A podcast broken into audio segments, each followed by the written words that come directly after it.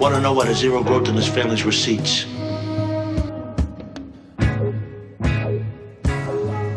There's the fucking money. You're supposed to be earners. That's why you got the top tier positions. So each one of you go out to your people on the street, crack some fucking heads, create some fucking earners out there.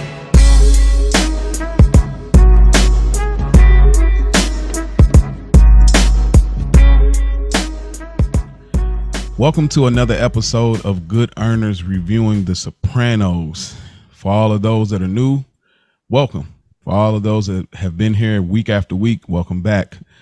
Here on Good Earners, we like to review The Sopranos, but we like to focus more on family, finessing, finances, and feelings in the world of Tony Soprano, bringing you a new perspective, a fly perspective, and most importantly, a black perspective.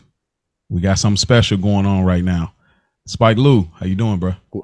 What up, though? Had to be back, man. Y'all holding it down in my absence. Really good episodes. Appreciate it. We back, man. Big girls don't cry. yes, sir. And then we also have Rich. Welcome to the show again. But we got some some some transitions happening here.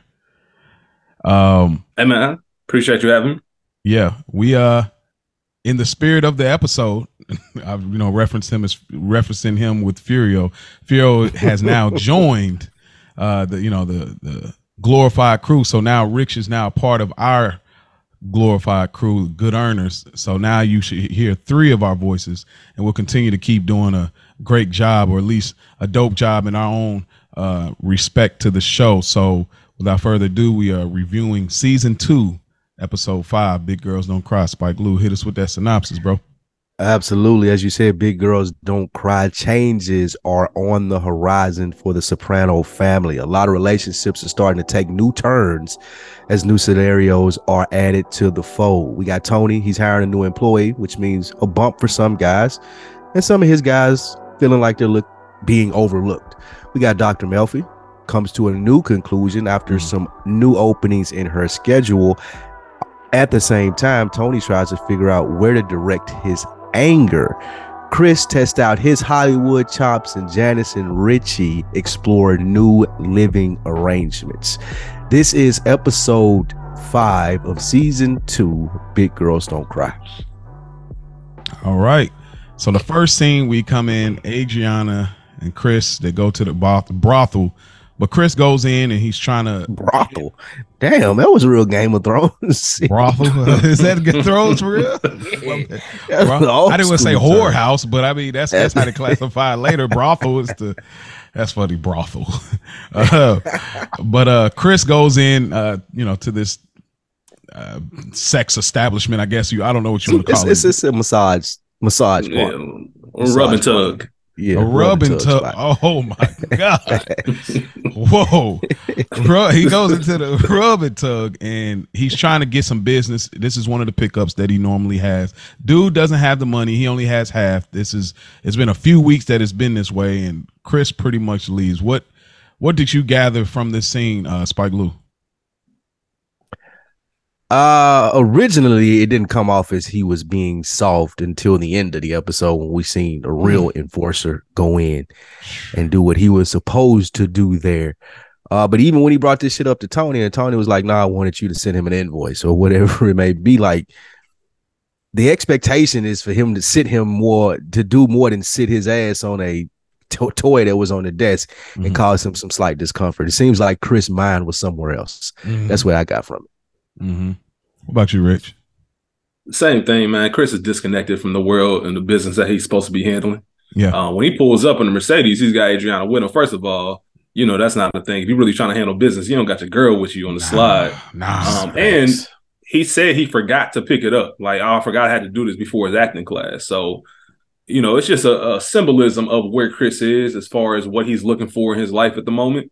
Um, and just how calm and I mean you look at the Spike mentioned it the contrast of the scene with Furio at the end. I know we'll get to it, but their reaction to Chris versus their reaction to Furio. Everybody's calm, everybody's comfortable. right. My man Dominic at the desk painting his little they thing like Lester Freamon and shit. Mm. Yeah, like yeah, he looked like Lester Freamon painting one of those little houses and stuff. Like no concern at all. Like I got if there was anybody else in that crew that came to collect that money, it would have been a different Facts. outlook. Um, Totally so it just story. goes to show a lot about where Chris is mentally. Especially like you said, it being the third week straight. Like this wasn't the first time. It wasn't Mhm. like, oh, I'm gonna give you a like this was the third time you done been in here, and it's like that. So, Yeah, it, it, it Yeah. speaks to like I said, it speaks to that that concept of wanting something else. We seen Chris last week in Commendatori in Naples, and when he should he's making big dog moves. He's on we on he, we we talk about him being on the road to being made, and now he has this big dog pickup here. So now he ain't just doing a little pickup on the street with the drug dealers. Now he's doing what I imagine is a bigger play because Tony's you know grooming him. You know, Paulie said, "Hey, you about to get your button." You know what I mean? Straighten up, bro. And so he's here, but uh, it, it it goes to the the sad story uh, that we'll later uh, get into later down the road of like the, the Christopher Moltisanti storyline of what he could have been. He's constantly wanting something else, and he's constantly thinking about going in a different direction. He keeps having an out, and a lot of these characters keep having an out, and they don't take it. So this is one of the another moment that I want to point out that Christopher has an out, but he doesn't take it. what's his out? What you talking about? Uh, he didn't have to be a part of this thing of this. Like he wasn't made. Um, he wasn't locked in like that. He, you know, he still probably could have walked away. His uncle Tony would have let him walk away scot free. Like he wouldn't have. No, Mm. there wouldn't have been no major repercussions at this point. He didn't owe nobody money. Uncle Junior's not boss. He has the perfect window. If you want to do something else, bro, because even we know later Tony gonna tell him like, look, I'm gonna give you, I'll give you seven minutes to make a decision on what you want to do, bro. Like later down the road. So this is an open window. He could leave Hmm. and not do this. I never really thought about it like that. I feel like that he was all. I I feel like that he he in at this point. Hence the Mm. blow up later on in the acting and stuff, and him realizing, and that's why he hit that dude in the mouth Mm. for saying, "Hey." But yeah, I, I feel like that. Maybe to your point earlier in the episode, he thought that he had an out, but he the realization sets in is like, "This is your life, bro." Mhm. Why are you trying to deny this shit? Like you trying to do all this. You are a mobster, dude. It's like the dude in Goodfellas said. I always wanted to be a gangster when I grew up. Mm, like Henry same Hill. thing for Chris. Yeah, like come on, bro. What are you doing all this acting shit for? Hmm. But we'll get there. Yep. Um, and he calls him a drug addict, which is hilarious. He is. yeah. So it's, it's funny, but the the, Chi- the his wife, the Chinese lady, she was she was boy, oh, she was so annoying. But um, she deserved everything she got. oh man, well, well, well, whoa, whoa, whoa, whoa, whoa, whoa, dog. I didn't want to say it. I ain't say it. You know, for this world, girl- not in, it was of ever- course, of course, not in the real world, but in this world, in this she world. I yes, say in that. the way the mob guys, this is equivalent. uh, we uh, we go to uh, a, ano- another scene. I, I never spoke to it, but I, I'm also a big fan of Vesuvio scenes. Uh, we get the guys, the the the fellas, Tony, Paulie, um, Silvio. They're sitting down. They're, you know, Artie's bringing out new dishes and you know trying to get them to try some stuff. They dogging them, just bre- busting his balls. Uh, Artie's wife, uh, Charmaine's not feeling him. She's still just being crabby as always. What are some things that y'all y'all picked up from this this quick little dinner uh, interaction? I would try the stuffed quail with the fennel sausage. It sounded pretty good. Oh, Already book book old, so I, I would definitely fuck with that. Okay. Um, there wasn't a lot going on here other than like, I think this is was the first time that Tony dropped the seed that he's thinking about bringing Furio over. Mm. It's interesting. The first person that he let know was Artie, so he can line up a job for him. Hmm. Uh, I don't think to this point that anyone else knew that he was coming over. Maybe that's what this dinner. Well, actually, no, because he told Paulie later. So yeah, this was the first time that it was dropped that that he was coming over here. So I found that interesting. Okay. Same. think? More to just just the busting the balls. We back. I did. Is this the first time we see Artie this season? Mm-hmm. Hmm. It's been he been I, away. think, I don't think we've seen Yeah, Artie at all this season. So Yeah. just kind of reacclimating. You know, especially coming back from Italy. Um, now we're back in Tony's world. Mhm. This is what Tony's comfortable with. Um, and you, like I said, you see he has the play. Spike just mentioned it. He told he told Artie first, which is very interesting. Um, because there's a lot of questioning about why didn't I know? Why why wasn't? I Right. told? That I found interesting in this episode too. Like I'm the Mhm. boss. I don't, I don't got to tell you shit. right. What the fuck you asking me about, nigga? Yeah, he man. I working tell, uh, now. Don't worry about it. Yeah, man. One of, one of my favorite J, one of my favorite Jadakiss lyrics, man. I tell you what I want you to know. Fuck what you ask me. Right. So it was God. funny.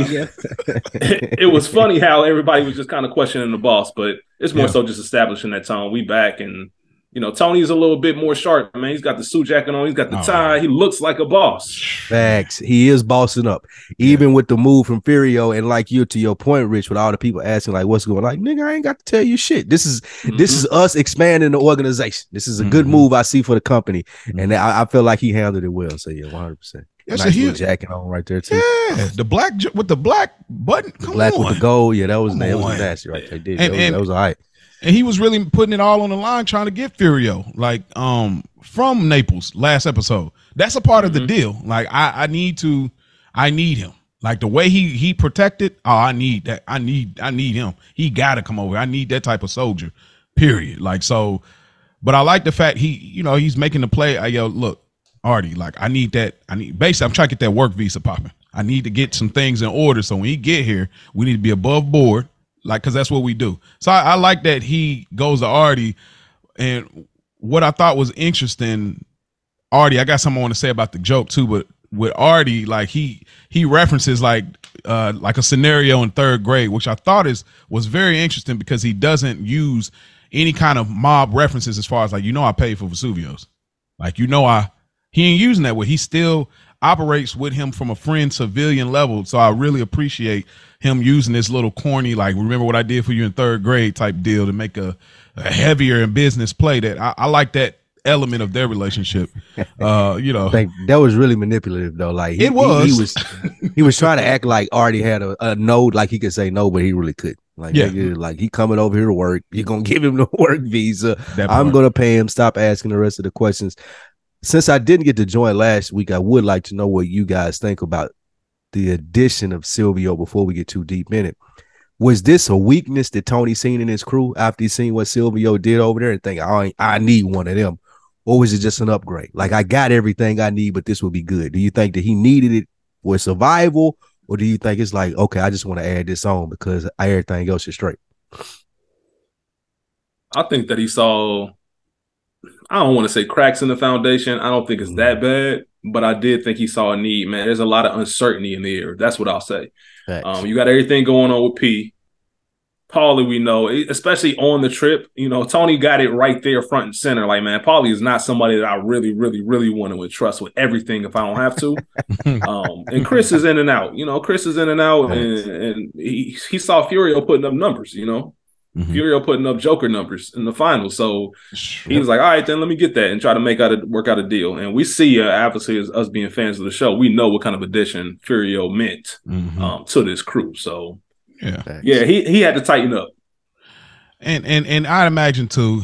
Uh, you think about Uncle Junior. He had Mikey Palmice. He Mikey Palmice wasn't the smartest, but he was definitely a gangster, and he definitely was a great soldier on the side when I need work put in. And he's riding around. He killed a man because Uncle Junior didn't like how he was joking. You know what I'm saying? Like immediately. So it's like I need that. I need a right hand dude that's gonna ride out and do these things for me. I need to, you know, that's gonna drive me around. It's gonna No questions asked. no questions asked. I need a dog. I need, a dog. on my team. No emotion. That's what I was thinking. Okay, Yeah. too. I want to see the. I, that's what Tony looked his team up and down and see he didn't have no dogs. Mm-mm. Like Seal, cool. Mhm. Paulie got some dog in him, but Got I can't in him, depend yeah. on him all the time. Christopher, who knows? Yeah, who but I don't got no dog on my team, and Yeah. I think he thought that Silvio. That's the I need some dog on my team. Let's bring Okay. him in.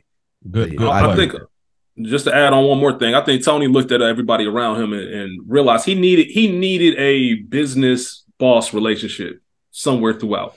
Mhm. Everybody in his crew, man, is more like a familial type of thing. Mhm. I mentioned earlier the questioning. You're not gonna get that from Furio. I need something to get done. It's getting done. Mhm. You know, he, he go to Artie. You know, he the the reason he mentions third grade is because he knows that he can't treat Artie like I'm shaking you down. I gotta bring the sentimental value into it. You know, I gotta tap into what you know because he knows Artie at the end of the day is gonna be like, damn, I don't know how many times he probably done looked out for Artie and got him out of the jam. So that's when Mm-hmm. he, all right, then I got you, Tony. Got you. And I thought that just a funny joke. Uh, Seal gets Paulie back. He says about for the, you remember the the blow the blow job joke that he said, "Hey Seal, you remember your first blow job?" He's like, "Yeah." How long did it take him to come? So I thought that was a crazy bar from him. Hey Tony, you see what I said? So Silvio got him back here where he says, you know, he's a master cheesemaker. I was like, oh, he got him back with the. I was like, yo, and that only I I would pay attention to something stupid like that, but I love that type of like that was a great like comeback. So um, uh, but yeah, One of the small things too that goes to the underlying story of what we talked about very early when the show started, when they were talking about the cheese maker, as you said. Mhm, And he was telling Artie, oh man, you should have the OG cheese maker. mhm. And I think it just speaks to how Tony he reminisces or has the the the past times or the pra- past mafia times as this just sweet illusion in his head Mhm. and what he's dealing with in reality is the end game of what he's doing. I really just thought that that was dope. That Artie was like, bro, I can't afford that shit. Like this ain't what that is anymore. You open said you gotta real pay? country with the real people and all of that shit. And Tony was just fantasizing about that. Like I wish it were this way back home in America, and it's not. Mhm. It's the thing for the whole show. Just thought that was dope. That is dope. You get to get a little bit of both worlds. Yeah. um we we go to Christopher's acting class. He shows up a little late, but nonetheless he's here to, you know, try out acting, go from writing to acting. Um they think that this is a necessary process for him to be good at writing and Aid is supportive. What did y'all get from this this small scene right here? This has bothered me throughout the series. Hmm. Being to win season two, I can just start here with it. The reason that you become a gangster, bro, is so you don't got to do none of the rest of this bullshit. Mhm. I don't want to go to acting class. I don't want to write a movie or a screenplay. The reason that I'm a, a gangster is because I want to do gangster shit throughout the day and live my life as a gangster and make money from it. Him going to this acting class just speaks to you said it earlier, Rich. Like you're just so disconnected in who you are and what you do. And the reason that he's it was a it was good. I liked it. The struggles that his character portrayed, like trying to get this, actually feeling like that he's good at something else, feeling like he could have had a chance, but then it hit him in the face, like, nah, bro, you're just a gangster. However, it, I've always struggled with this with Chris's character as to what he was looking for when he was mm-hmm. trying to do this shit. Like, you mm-hmm. just don't never like, bro, what are you doing? You ain't even really good at it. You okay, Mhm. like you got some okay little comments from it and shit like that, but you're not even really good at this. What you could be good at is being a gangster if you put your mind to it. Like you got the lineage and all of that shit. So I hate the even when they did it later on when he made the movie and shit. I've always hated this part of Chris. Okay. Hundred percent. I couldn't agree more. it was just Chris trying to find out what he wants to do.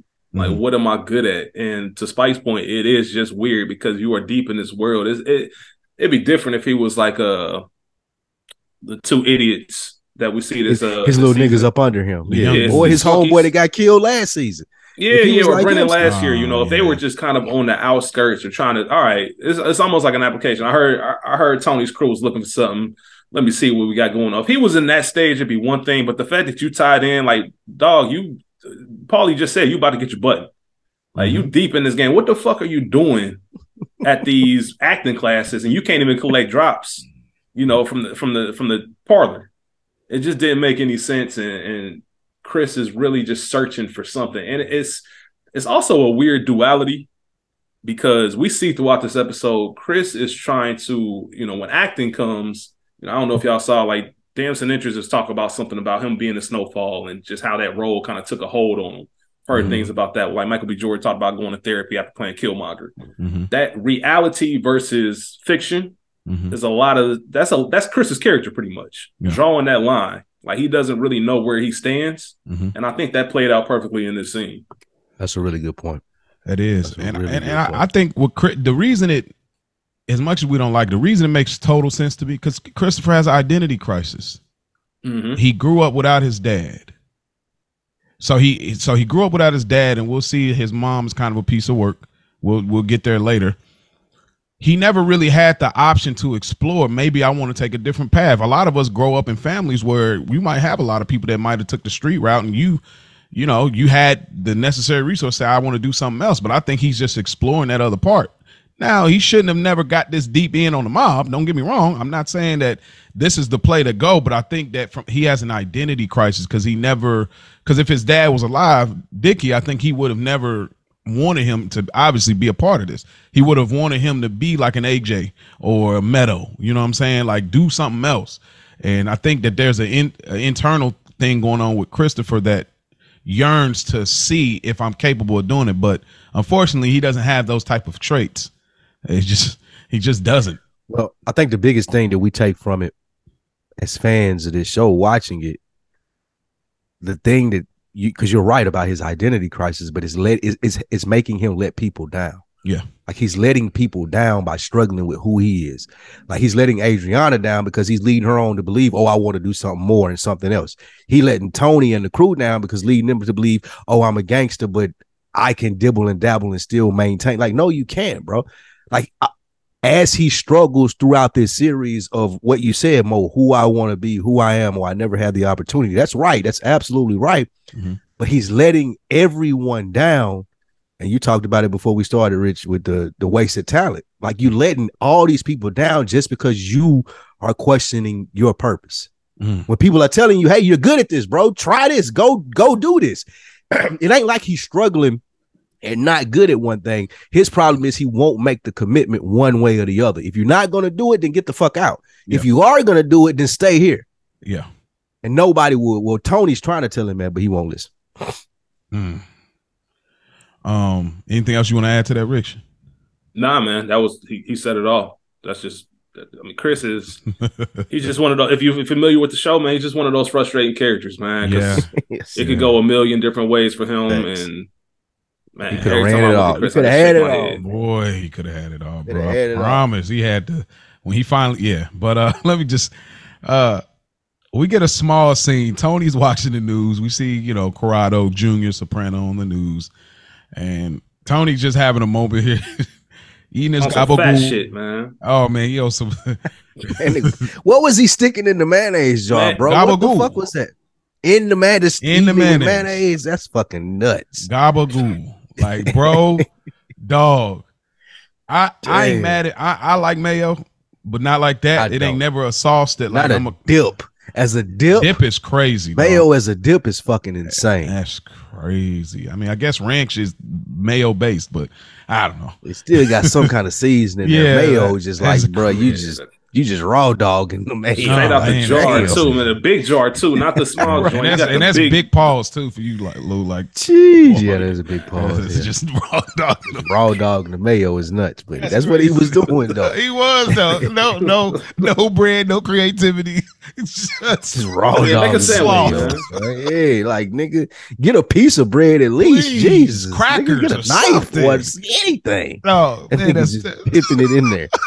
Jesus. Oh man, oh I just I, I just thought it was kind of funny. I kind of look at the um the Italian and the white American blend situation. I, it could be overly deep here, but I kind of look at it like that, like the gabagool. You know, the Italian people always use that word, and then the mayo is like the white people thing. I, I kind of look like the Italian and the American blending Mixing of cultures. situation. Yeah, like you know, like get out with the cereal milk t- situation type of deal. That's kind of how I looked at it. I don't know if they were doing that, but I, I can see This that. the 'cause introduction is- of your girl too. My bad.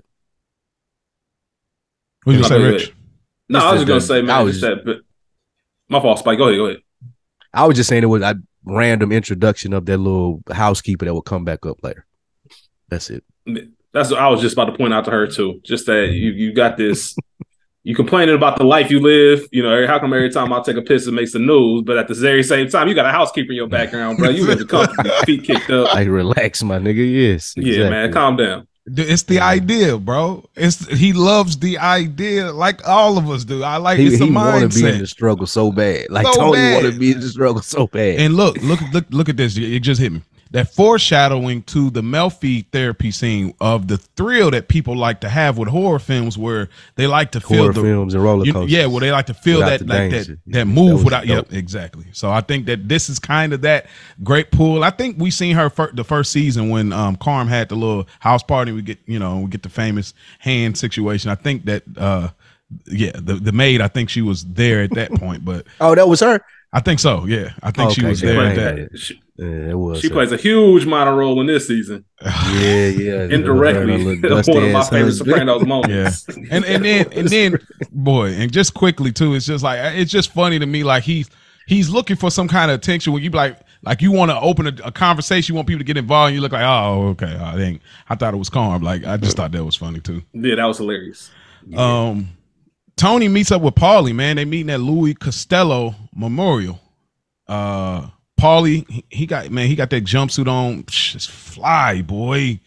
God, it was fly. That that blue and white joint. Um, they're having some uh, conversation, and Tony pretty much tells him like, "Hey, yo, I'm moving you up. I'm making you one A, one B with uh, Silvio. Uh, y'all make the y'all gonna start. Everybody has to go through y'all and leave Big P out of it, basically. I wonder. My bad. Go ahead. I, thought I was gonna I was gonna say, uh, what did y'all think about that? But go ahead. I wonder why we never saw this conversation happen with Seal. Hmm. Did he tell him before this or after this? Was because it made me think because we were talking about it. He told Artie at the restaurant. Was did Seal know then? Mhm. Like how long has Seal known that this was a thought process of his? Because obviously we see that Paulie is just now finding out, but we never see him tell Seal. I Mhm. thought was I thought that was interesting. I ain't have anything deeper than that, but I want to know what y'all thought about that. Okay. I think Sil. I think Sil knew already. I don't Mm. think that any major. This. I think Sil was really his uh, He probably asked him, should he bring him? consigliere. I think he even told him, "I need to make because sometimes you need to make a decision to uh, boost morale of the crew, or not to lose too many people." Spice things up. Exactly. I don't think he Mhm. necessarily wanted to bump Paulie up, or maybe he did want to bump, but I don't think he wanted it to be like an equivalent to Seal. Mhm. But he, in a Mhm. sense, had to, and I think he told Seal on the side, like, "Look, this is what's gonna happen. I still, you still my number two. Good Um, you still my point. number two. I want you to kind of be delicate with it. Make sure you listen to Paulie. Make sure you got some input. But at the end of the day, I'm coming to you. I think him and Seal are having side conversations without Yeah. Paulie involved. Mm. I just can't see it. I just can't. Yeah. That's Yeah. and he and and that information probably came from Seal. If we expecting Seal to be a good number two, he probably told him like you need you gonna need to tell Paulie like separately. Like just don't drop this shit on Paulie and have the party and like you told Chris and told Pussy. Like Mhm. you probably gonna need uh, that is a really good point. That is a Mhm. really good point. So that's what I was wondering why we never seen that, but it does do justice for Seal's character as being a good consigliere as like you don't need to see that on the screen. And the suggestion probably came from somewhere because Tony wouldn't have told him. He ain't tell Chris, he ain't tell Pussy. Like he don't really look at Paulie that way, in my Mhm. opinion, especially after the trip over there, how he Mhm. made, you know what I'm saying, how uncouth he was. But Mhm. yeah, that that that probably came from Seal that you want to tell Paulie, at least give him the the name plate Yeah. of thinking that he's in this place. And Tony has a Tony has a luxury of being able to do that because out of everybody in the crew, Sil is low maintenance. Yes. Yeah. Sil I is ain't never yeah, gonna trip out. Exactly. He's not Paulie the most high maintenance. Yeah. Yeah, exactly. So he could exactly. But let's be clear too, though. Paulie has been on a great run as a role player. Like we look at, you know, when he shot the little Mexican dude with the suitcase, and they came up on that big that that big racket last Mm. season. You know, he was uh uh they when they needed to get the teacher's car back, it was him and Big P. Uh, you know, he went over to Naples. He was bugging and stuff, but he see that's still- grunt work though. That's grunt It- work. it's- Tony it's not grunt- looking for grunt work no more. Like that. That's part of the problem of why Seal, excuse me, or why Paulie probably wasn't in on the initial conversation. What I need you to do is when we're over here in Naples or whatever it may be, you need to be a good source of information. You don't need to be doing too much. You don't need to be making us look silly. I like all that other shit that you just mentioned, Mo. Like there are good points, but that's what that's what you're supposed to do. Mhm. Going above and beyond and being considered a number two or a good number two or a good consigliere is out here in the open. We with the rest of the gangsters, like how they looking at you. Mhm. So. Mm, Okay. Um, I thought it was uh interesting too. Tony kind of makes this joke about I know what you I know what you did. You say eating my Mallomars. And Paulie is like so locked in, like he's like, bro, I'm I'm I'm, I'm capping, bro. Like, relax. Like, come to my house. Tony, boy. Ah man, but you yeah, that's why I, s- Love and this is what got me, y'all. I don't know, and this is not that big of a deal, but this what got me. I don't know if Paulie really did eat his Mallomars, the cookies or whatever, but what I do know is Paulie is a great liar in in the, the trench because I looked at his face and I immediately went to the boat scene.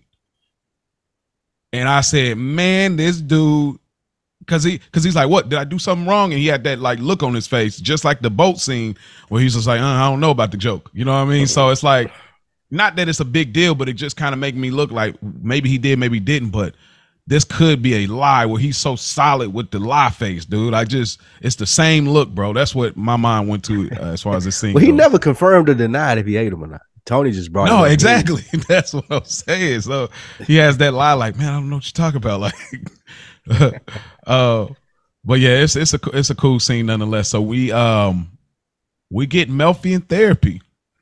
Sopranos is keeping us filled with the therapy scenes. Uh, we get Melfi and she's having a, a conversation with her therapist Elliot, and she tells her him about the dream that she had about Tony and how she feels, how she left him, and uh, we get this whole scene and her her behavior is really off right now.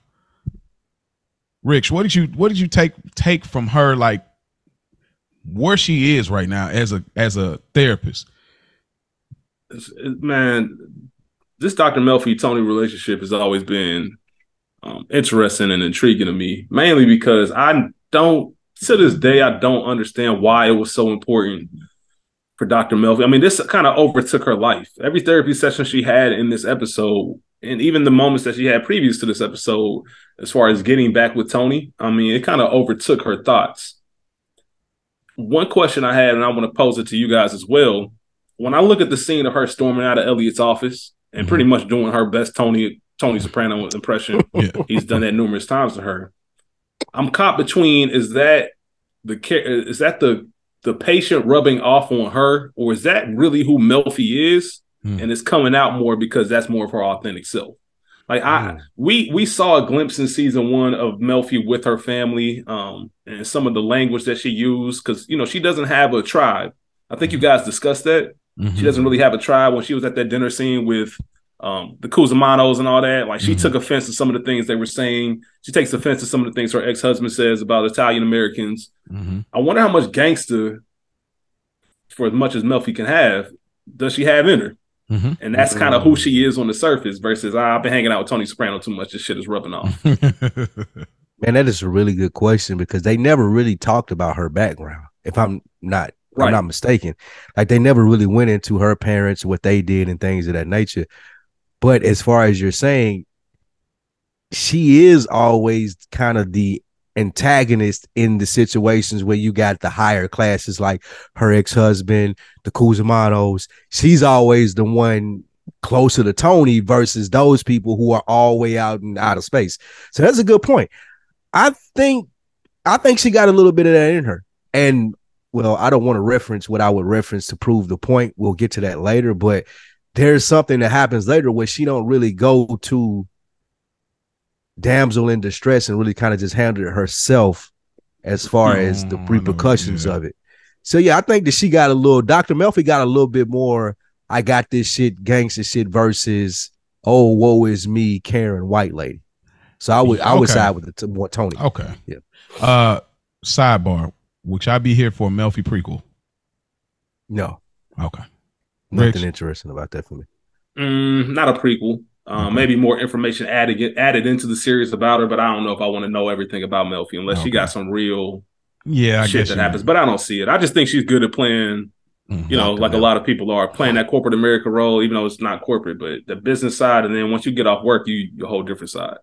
Okay. You know, Um, I, I thought it was, you know, what she spoke about the dream, and the haunting part of the dream was the song "You, You're Out of the Woods" was a a great warning for her.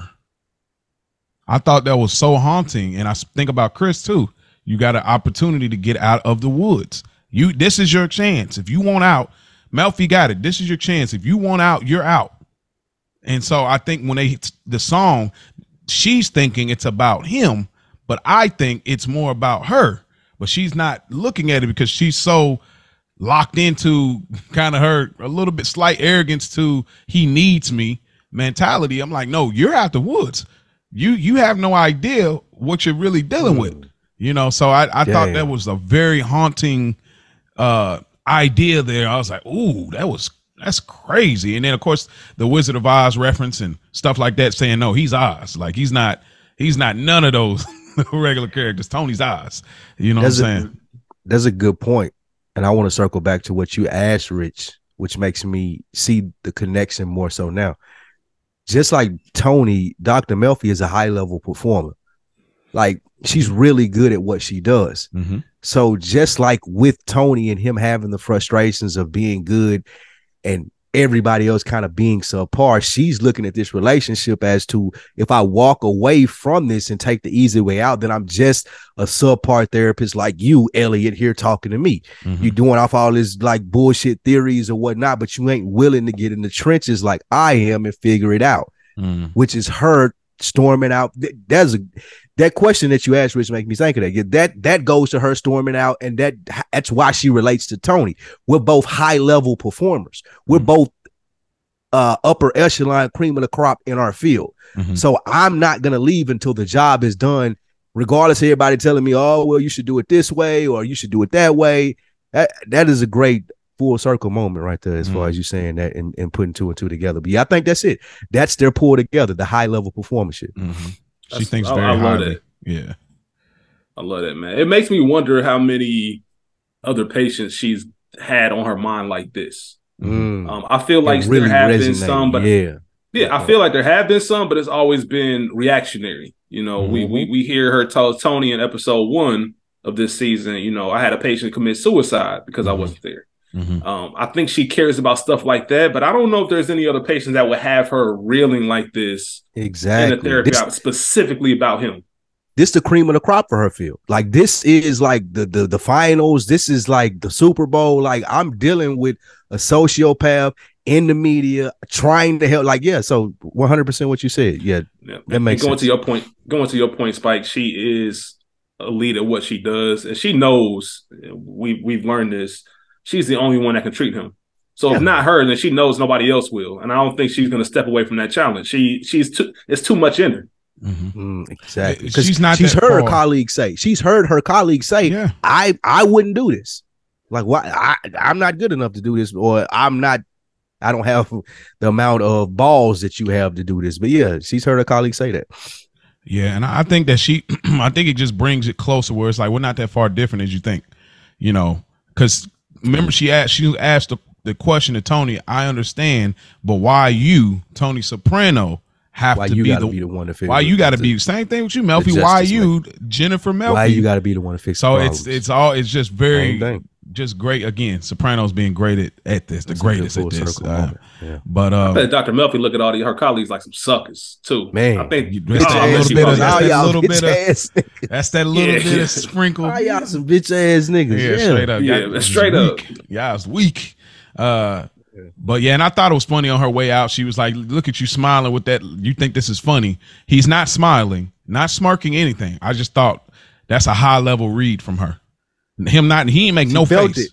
She felt like, it from the. She felt it from all. Like she's the eyebrows, all of that shit. It was a great point of her calling out, like you smug bitch. Mhm. Like you, you right here judging me because you wouldn't do what I do, but it ain't because you don't respect it. It's because you ain't willing to get in the dirt with me. Yeah, but I think fire. she, I think she's she's judging herself and uh, you know reflecting off him. If I be honest, I don't think that. Nah, Yeah. I think he. Well, I, I guess I don't like Elliot. I I, I got know, the same but- thing Dr. Melfi was getting from him. Like Nah, you got that because you wanted to have that. That's Yeah, because he has that face. Definitely has that. You know He that constipated got a face. punchable. He he got he has a very punchable face. very punchable. punchable face. Like, man, um, we go to the Sopranos house. It's, it's not that long. Uh, Janice is Janice is taking a oh my gosh, taking a load out on their on uh, taking a loan out on their mom's house. Tony's anger is is intact.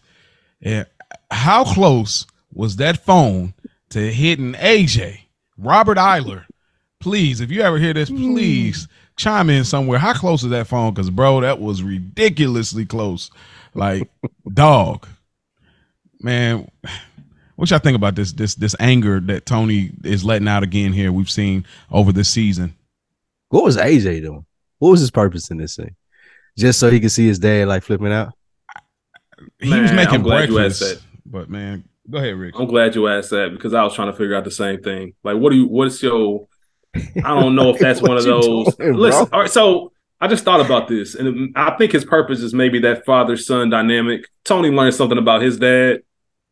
Um, and maybe this is one of those moments Ah, where okay, AJ's with the looking at his dad and the way he is, and it's that moment, even with Okay. Chris, where do I want to be this person? Do I want to be like this? Like, is this my future? I think maybe that's the only Mm. thing. Because even when Tony goes in the room, um, afterwards and makes a Radio Shack joke, AJ I was just like, yeah, I think it's Hey, more so bro. that father son. like, this is just how this thing works. But I don't know what AJ was doing in the scene.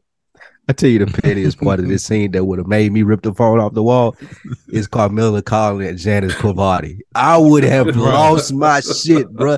Bitch, that ain't her name, bro. I would have lost it. Like, because that's the most ridiculous shit. Yeah. Hey, so let me let me chime in real quick, man. That's what that's why people don't like Carmela because she has this. She knew what she was doing right there. Yeah, man, she has this holier than now, like where she tries to do the good thing. It's almost like the equivalent of uh in today's term being woke, but you still you still talking your Oh, shit on the you- side. Like you ain't like this for real. You bro. really don't like her either. Yeah, you, You doing doing the- bro. Stop it. Trying to call her by the name that she told Parvati. Bitch, shut up. Like I She was called her that like she called her that a few episodes ago. She still was doing it and Tony Yes. keeps calling her But Janice. but when she got a problem with her, she refers to her as Janice though. ah, when she trying to piss Tony off, she'll say that. well, that's Like she no, no, no, no, no. really Hold on, hold on, slick, bro. Carmela is a bad. She a piece. Of, she a really slick motherfucker. Hold on, hold on, hold on, hold on. Because, well, I guess I was about to say, well, her and Janice, they were on pretty good terms after that little conversation. But I forgot last episode when you know Janice kind of came for a lightweight on her marriage, and then she flipped the script back on her like Yeah. you would, you know, with, uh, you know, with with April. So, uh, yeah, I, I guess so. Because I was like, well, I don't know. Carmela petty man. That was a Parvati? petty ass line right there. Oh, who a- Parvati? What? Yeah, no, so come on, man. that would have No, sent me damn off, well. bro. Parvati. Who the Uh, fuck is you talking about? I mean, her name been Parvati since she was eighteen. So bro, stop, stop. You respect doing the Tony same ain't- thing Tony ain't called her- Tony ain't called her that once. Not And she once, knows nigga. that. He She know know exactly what what is. she doing. That's crazy. Um, but she tells that him, goes bro- to uh, Edie Falco, man. That was really good Ah, job by killer. her. Though. That was a, that was killer. Like that was funny. yeah. So yeah, I, I think it was just a good scene. We see his frustration again, but it's like it's something real small. He doesn't really care that much about the house. It really ain't got nothing to do with his day to day. But yeah, he's still getting angry. So it's showing us the again the stakes The of cracks in the Tony, the cracks in the armor. So, um, yeah, he makes a little joke, and then that's that's pretty much that. Tony, he pulls up to Livia's house, and Richie opens the door. Oh, I'm gonna I'm gonna let in y'all. boxers. I am about boxers, to let though. y'all rock. 'cause There's this scene is so good. Rich, what are what are some things you get from this interaction between Tony and Richie? Because he's ready to go off, and then he opened the door, and boom, there he is with the beater on, with the yeah. with the Peter. First of all, it's, it's more that power struggle between you know, Tony and Richie, old school, new school. hmm You at my mom's crib, yo, in your drawers. like, let's just stop there for a second, man. Show some fucking respect. Like, Mhm. even if you don't know it's me, like t- Richie played it so cat. He play- Richie played that like he been living in that house for twenty five years. It's paid Mhm. off. Like Mhm. you a guest in my crib. Like, nah, bro. Like, what do you want? And you ain't. I think what would piss me off even more if I was Tony. My sister ain't even here. Y'all comfortable enough to where she leaving you at the crib by yourself? And you answering the door, You Mhm. answering the nigga? door? Is you crazy, Y'all Exactly. know, And they got history. any- They got history. Come on, man, bro? Relax. Catch, Ain't what, no what- what Tony say? Catching blowjobs on my mom's couch. On man, my that ain't- mom's bro. Him and the blowjobs. It, I got some questions for Janice at the blowjob. First bro. of all, I yeah, swear. bro. If you don't put your goddamn pants on, like I Yeah. even even Richie was so disrespectful. Tony told him, man, he still didn't do it. He went on to cook his eggs. Oh, I loved bro. it though. I loved it. Richie though. was a disrespectful ass. He- nigga, he man. needed to like, get this I, off. I- it would have probably took everything I had if I were Tony not to go in and do him right there. Like, bro, you got me completely fucked up. bro. Yeah, man. But No. yeah, this was a great Your scene. sister's a freak. Like, bro. But but that ain't even the ends of the ins and out of it. He don't even really care that my sister's a freak. Okay, you over here smashing her. First of all, y'all ain't neither one of y'all supposed to be here. Like I don't even know why y'all niggas is setting up shop in in his house, and now y'all got some scheme where y'all trying to take money on the house too, and nigga you in on it, And I Mhm. know the business and how you get down because you fucking work with me. So I Mhm. know it's a scheme where I'm gonna have to end. Ah, nah, like, ah, y'all got me fucked up, bro. Mm. Like it would have been an evic. If Spike Lee was Tony Soprano, it would have been an eviction notice. Like, oh, y'all getting out of here today. Oh, this shit is over with, my nigga. Tony, if, if I don't even care if I take a hundred thousand dollar loss, I'm selling this crib today. All of it's gone, Wow. bro. Get you, you get out. Y'all can go live in a box for all I care, nigga. Mhm. Think Especially about what he nigga. yeah, think about what he went over there for because he feels uh, disrespected from from Janice. The loan, right? Constantly, constantly going behind and doing some extra shit. The disrespect. He gets here at Richie opening the door. That disrespect. Mhm. Um, obviously, their conversation a couple episodes about Beansie and the way he's going about things. The way Richie holds that fork, almost in a threatening Man. manner. Mhm. Um, you know, I let it slide once. And the most important thing to me, you know, it's just I love that the first time we actually see Richie and Janice together in that kind of couple scene is in that kitchen. And I'll just leave it at that. Yeah. well, and that, that goes back to something different. Yeah. Yeah. The thing for me too, what Tony was really trying to get off here is like, bro, I am not your little brother anymore. I ain't little AJ or Tony Soprano who you used to know, Richie. Both of y'all got me fucked up.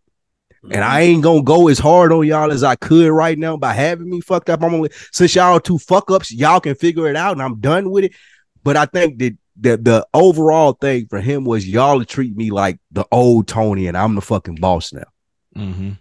But this is out of his. shoes But no this, is, but this is yeah. Yeah. I, I don't shine shoes. Perfect. I But this is out of Tony's jurisdiction though. Like that's that's It ain't really though. It really 'Cause is, my though. mom's house, bro. yeah. it's But my daddy mom's bought it house. though. But that's what I'm saying. But he said, but dad bought it though. Like so, it's like he already. No, you know what? nobody didn't buy it. This is still under my. I, I gave. No, look, this is his his dad bought it. That's why when they was having that conversation at the pool, he let it marinate. He was like, all right, you know what I mean. So I think the reason that it is under his jurisdiction because he knew this was going to happen when Janet showed up. You're gonna mhm. find a way in, and more and more you're gonna take and take and take until you swindle me out of something. That's why he's so much on the defensive with Janice. And now I'm looking up. You've moved Richie in my mom's house. You're trying to take out a loan on the house. You're trying to bring my mom back in the house who I don't fuck with. All you said you was coming here to do was tie up loose ends, bro. Like you was supposed to come, get some money, and leave and go back to Seattle. Mhm. But to Tony's sphere, you're doing everything that he said that she thought she would do, and that's why it's in his jurisdiction because you you playing me, you playing in my face, as the kids say today. yeah, You playing he, in my face. but he, he you're right. But he he's he got bigger fish to fry. Like he's he. This is where you like you really need there because you're like, bro, this is because he goes later talking about like I'm going off about I don't even really. But I think that I will say uh Richie had a, a fair shake when Tony was just like, man, my sister, blah blah blah. Like, uh, there's better looking men in the can, and that kind of triggers him a little bit. Where it's like, bro, dog, I was in the can ten years. I don't want to talk about that. You know what I mean? Like, so when he got Other the fork up, on there, too. yeah, like yo, don't don't play like, hey, bro, don't play like that. You know what I'm saying? So I, I felt him there, and I also think it's funny offering a man eggs in, in boxers is nuts, Bruh. Bro. I'd hit that nigga with that skillet, bro. Oh, like, that bro, was you got me fucked man. up. That's hilarious, man. And- me fucked up. and it goes it goes to even further bro. I sat there at a table when I saw you have a conversation with Chris about how, you know, what your role is. You know, put your, you know, you give her your last name, it's none of my fucking business. hmm He, Yeah. Tony had every right to act the way he did, just to, like what Spike said. Like he's not out of pocket for that. This ain't your wife. You know, I'm not coming at you. You know, we see, even though we find out later in seasons, Tony really don't care. but bruh, like I got every right to say what I need to say, and that was just great acting by um. I can't think of his name, the actor who plays Richie. There was so many silent moments where, David where Tony Proval, and Janice were having a convo, and Richie would kind of look over his shoulder and shoot him that death stare. Mhm. Like Richie's a problem, man. oh yeah, he's Richie a, is a problem. X. he's a great villain, man. He Um, is. He was one of the few like I, I he was like a surmountable villain to Tony. Like Yeah. we could have gone blow for blow. oh yeah, Like the way Mhm. that th- this ended was yeah yeah good. I I don't know if there's anybody. I, I, yeah, I think Well, it, Phil definitely later on. Phil, Phil- was definitely Phil, yeah, but I'm looking at I'm looking at like I can call up the boys or we can we can we can shoot the fade for real. Like I'm looking at like, you know, Richie can get with you on like, yo, we wanna we wanna square up, we can go. I don't look at Phil so much in that way. Of course, Phil got the got the manpower, so it's like, yo, we can go to real war. of course. But I, I kind of look at it when we talk oh, you about, talking about from a physical standpoint? well, like yeah, I mean oh, okay, yeah, yeah. He would have been the only one to fight Tony. Richie would have been the only one to fight Tony. for sure. Only But one of his foes that he had would have been like, yeah, nigga, I'm right here with you. We can go. we can I go. agree with you. Um, but we go over to Christopher. It's just a real quick uh acting scene. Um, the guy comes down and he's supposed to be holding oranges, and he goes into his pocket. Like, hey man, what are you doing? You dropping your oranges? Uh, to me, small scene. You know, oranges and eggs. I spoke about before, like uh representations of death in The Sopranos, as well as most mob. Well. Oranges in most mob movies, that's like kind of a reference to somebody's dying or something bad is going to happen, and so um, that's pretty much it. It wasn't a lot here for me, uh, but if there's This is anything big, I got, th- wait, wait, I think this is a big Christopher scene because this, is small. the This is a small scene. So I think this is a big moment in the Okay. Christopher story, though, because this is the fucking hook for his character. This is what Adriana sees. This is what that class sees. This is what Tony sees. There's a flash of brilliance in this character that pops out Okay. every now and then. And those people that love him and want him to do well, they buy into that. Even with this class, it was something really small, like you said, Mo. Oh, you dropped your oranges. You dropped your fucking oranges, as a matter of fact great fucking line, great improv. Nobody in there was thinking about it. All those people latched on to it. Chris is like, oh shit, I can do this. Mhm. Same thing with Tony. There's small samples of brilliance that people see with him, and they're like, oh man, you could be the dude. But then, as you said, Rich, complete waste of fucking talent because he's not Mhm. focused with it. Like he he trying to he's trying to spread the brilliance so many different ways, and it don't have to be that way. He could focus on one thing, as we've seen here, and be really, really, really fucking good at it. But he ain't tapped in enough. hmm And that's another thing. I know we've discussed it before. What separates a show like The Sopranos from your average show? Um, these small ancillary throwaway scenes that look like throwaway, they really mean Facts. something. This they scene really mean a lot, bro. This 35 seconds says so much about Chris, not only from what Spike just said, but also one of the first times we meet Chris, he is complaining about the lack of credit that he gets. Yeah. Mm. Now we're in a position of where he's getting credit for some of his brilliance. Not only that we see it, but he's also getting acknowledged for it. He Mm-hmm. doesn't get that acknowledgement when he does something good in the world with Tony. It's like, hey, good job. That's what you're supposed to fucking do. Everybody kind of on his dick. They you know, fucking he got clap that, for him, right? Like nigga, they for him. do a There's a- slick there's- ovation for him. there's a pause with that look on his face, like that little proud, like, Yeah, all right, it was- you know, uh, I I'm somebody. nigga. Okay, okay. Like he I needed am. that. So you stupid. Somebody. Yeah, man. So this is a big this is a big thing for Chris, man. It just kind of shows him finding something that not only am I good at, but I feel accepted too. Like other people Yes. recognize it. Facts. Yeah, that, that's that's good stuff. Um, and you're right, and I think it goes back to the lack of father, because really Chris think he's looking for acknowledgement. Remember, he went with uh, a hit is a hit. He was talking about man, he gangster. I'm the real gangster. I should be the one there in the videos. They're on MTV, and he wants to be acknowledged. But he realized even when he gets acknowledged, it's not acknowledged. He wants to be loved. He's looking for a father's love. That's that's the ultimate arch overarching concept. I believe that's Christopher's biggest issue that he never quite got, and, and, and when he thought he was getting it, that's why we see the anger really come out much much later in the series because you thought that your uncle Tony was giving you a certain kind of father love, but it was never that. So, uh, Mhm. but this acknowledgement will do for now. uh, Facts. we go over to uh they're having a welcome home welcome party for Furio, man, and it's a lot of different plays happening, a lot of observations being made by Tony. Um do you think that Big P is starting to feel isolated here? Because this is kind of like that first real touch taste of like kind of isolating him a little bit. Because he's talking to Silvio and he's like, nobody tells me nothing. And Silvio's like, hey man, like, like relax, bro. Like you'll find out, you know, when the time comes. He's a friend of ours. That's all you need to know. Uh, what are some things you gather? There's a lot going on. Like I said, that uh, you know, Tony's observation of Furio, Carmela kind of checking on him real quick, and Christopher coming through, breaking breaking the news or whatnot. What is, what is something that you gather from this uh, spike? I think this was a good scene in the sense of Tony kind of taking everything in as to the role that Furio will be playing. Mhm. Pussy, it also showed how, yeah, this is our guy from back in the day. He came up with us, but that little call right there, that was too close for comfort. I ain't really 100% sure you back in the fold. So with that being said, even with that scare, it's making me reevaluate shit. Mhm. I'm reevaluating shit by trying to remove myself from niggas like you. You know what I'm saying? So no, I'm keeping you out of the fold. Mhm. And I think it was a good job in that. It not only showed that Tony was being observant, but it spoke to the paranoia that Pussy would have if he's an informant. Mhm. Like this may not have been a big deal. It may have, but I don't Mm. know because I'm so jaded because I'm talking to the fucking FBI. I don't know if they know I'm talking to the FBI. They almost figured me out the last time. I think that that was great in the sense of giving Tony that go to as to, yeah, I ain't really sure. But also Pussy having the apprehension of, is it because I'm talking to the FBI? So that was really good there. Also, Furio just blending in with the crowd. They showed him working the room. The ladies love him. The kids love him. You show like, for lack of a better word, he's the the, the original gangster in the room. Like Mhm. even beyond Tony's crew, like he's the nigga. Like Mhm. we got this welcome home party. He's fucking with the kids. The wives love him. He seems to fit the perfect bill of what we expect Christopher to be. So of course, soon as Christopher walks in, we see the the instant like, "Oh, who the fuck is this nigga?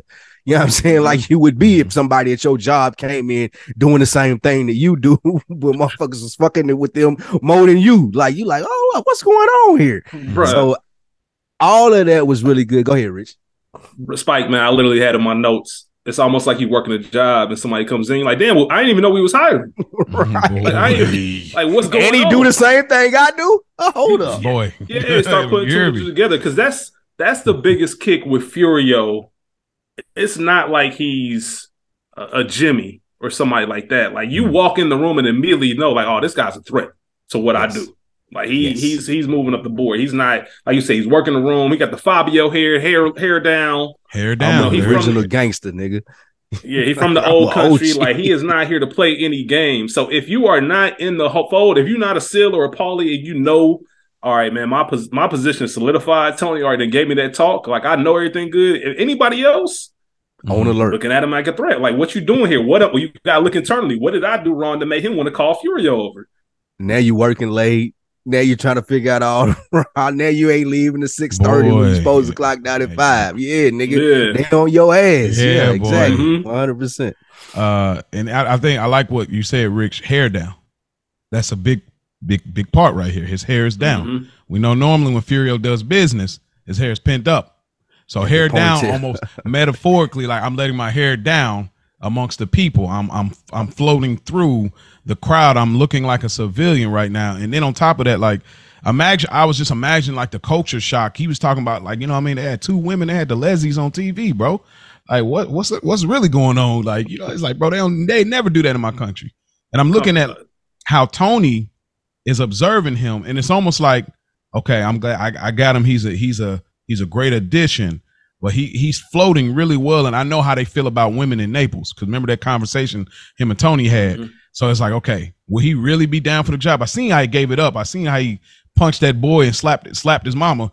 But I want to see if he's still gonna give up that energy here. Let me see now that he's here. Is he gonna be happy to be here, or he gonna get back and get back as a soldier? So I, I like the setup here because he's looking at him staring. It's like, hmm, because he's floating so well. Even Tony's looking at it like, hmm. It's, it's brilliant the way he's floating, man. Whether we in Naples or whether we in Jersey, like I'm comfortable. I'm me. I'm Furio. Yeah. I'm I'm I'm comfortable in my skin, nigga. One hundred percent.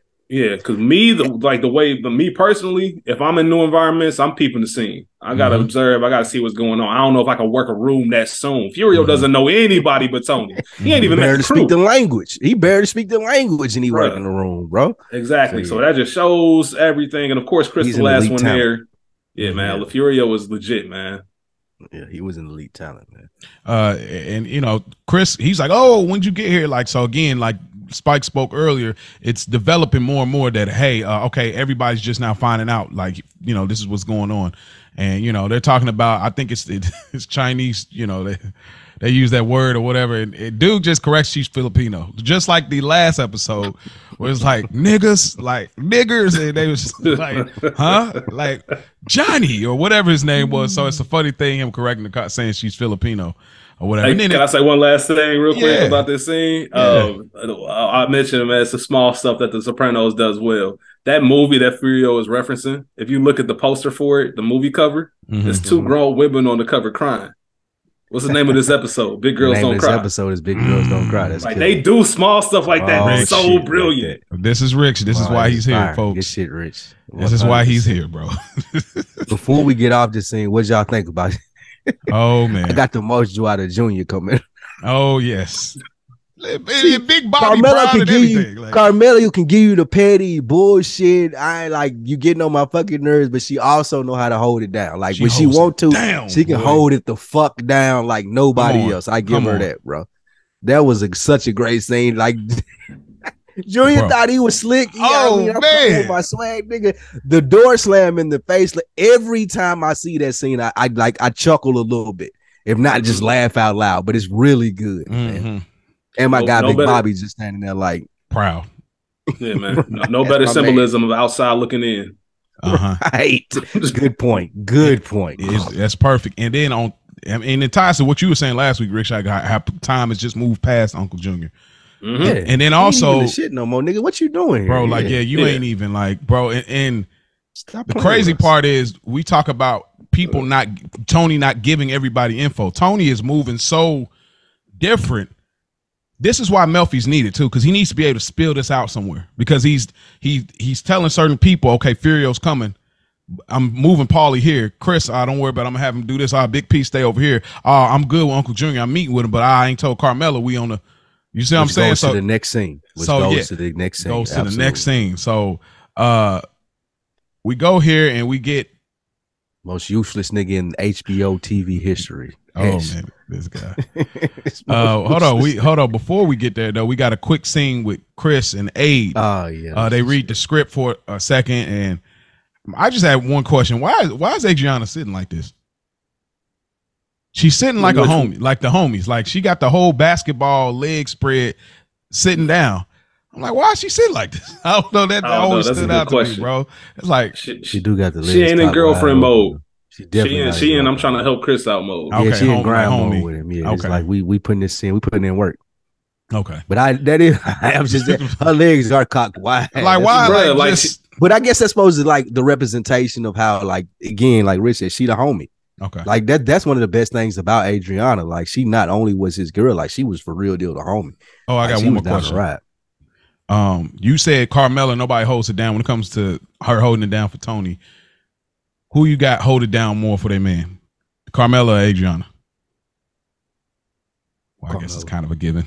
It's Yeah, I was gonna say Carmela, like, it's kind of a we know how the series yeah, ends, Yeah, so- all right, it's kind of a. we know Uh, how it ends. I put my foot in my mouth there. I forgot that fast. Uh, um, but he does like a little Joe Joe Pesci impression. You know, I love how they just kind of keep the the world of Sopranos within the real world of like these these actors that have played mobsters and they're really supposed to be mobsters, but they're acting. You know, it's just all that brilliance wrapped up in it. You know, it's got that built right in it. Uh, Hey, Anything- real quick, yeah, I just want to tie back in. A lot of that stuff happens with Chris's character, and I don't think it's by mistake. I mentioned earlier that duality, just that blurring the lines of these worlds. There's a lot of stuff that happens with Chris. Those specific moments where we see, you know, the Goodfellas references. A lot of them happen in Chris's scenes. hmm Yeah, That is very Christopher. The crazy thing about Christopher is Christopher seems like a like a today's mobster. Like you can almost see this guy if that were like. Well, he was I supposed to be, yeah, the new generation. Like he Yeah. was supposed to be the next thing from Tony, but he just was a fuck up. yeah, like the modern day where like even if you've seen it today, like this dude's in a mob, but he's posting the money phone or like you know or like you know I'm just like you you're not doing it had right. the world by the balls. Pretty much, he's He just not doing had it the right. world by the balls. Yeah, Yeah, so you know, um but yeah, I love I do I love this I love that um you know, Adriana's just she's in super homie mode. I I love how she just supports him. This is dope to me. Um he's not a he's not that good, but she really supports him. Talk about out kicking your coverage, man. What? You talking about like her what- being a smoke show? No, no Yes, reason. No nigga. reason. She not even only that. Just who Chris is. Like she was just super over. She should have never stayed with Chris's Facts. bullshit. Like he that's was a fucking junkie. you know. A way out. Bruh. Again, y'all. This is this is the, this is the thing. There's al- there's been a way out, but people are not taking it. Like it's mm, crazy. Good pull. Um Yeah. now we get to what did you call him, Spike Lou? Tony and biggest piece of shit in HBO TV series history. Like this nigga is no, literally no contribution. All he does is like just just take. Fucking Hesh, man. Like Hesh ain't shit to me. He one of my least favorite characters. He right there with McNulty and of recent Shiv Roy, like all the like the the the Joffrey Baratheon, all the Jo- bad. Okay, we're not gonna do Joffrey you- because you know Joffrey. Come on, Hesh right there with him, bro. Like he ain't Really? ain't shit, man. Rich, you Hesh, feel that? Do Hesh is a dirt bag, bro. he dirtbag, That- but he ain't. He ain't. He ain't, he ain't Joffrey, shit. but he ain't Joffrey level. Hesh ain't shit and he ain't genuine. Nah, He he, don't care, like man. A He was- bag, bro. Hesh was born on third base and thought he hit a triple. You know All what right. I mean? right, He's so- one of them type dudes. So, so what y'all give it to me real quick? Like, what what is your strongest disdain for him? Like, based on where we at in this, this series with him? He's a leech. He's a user.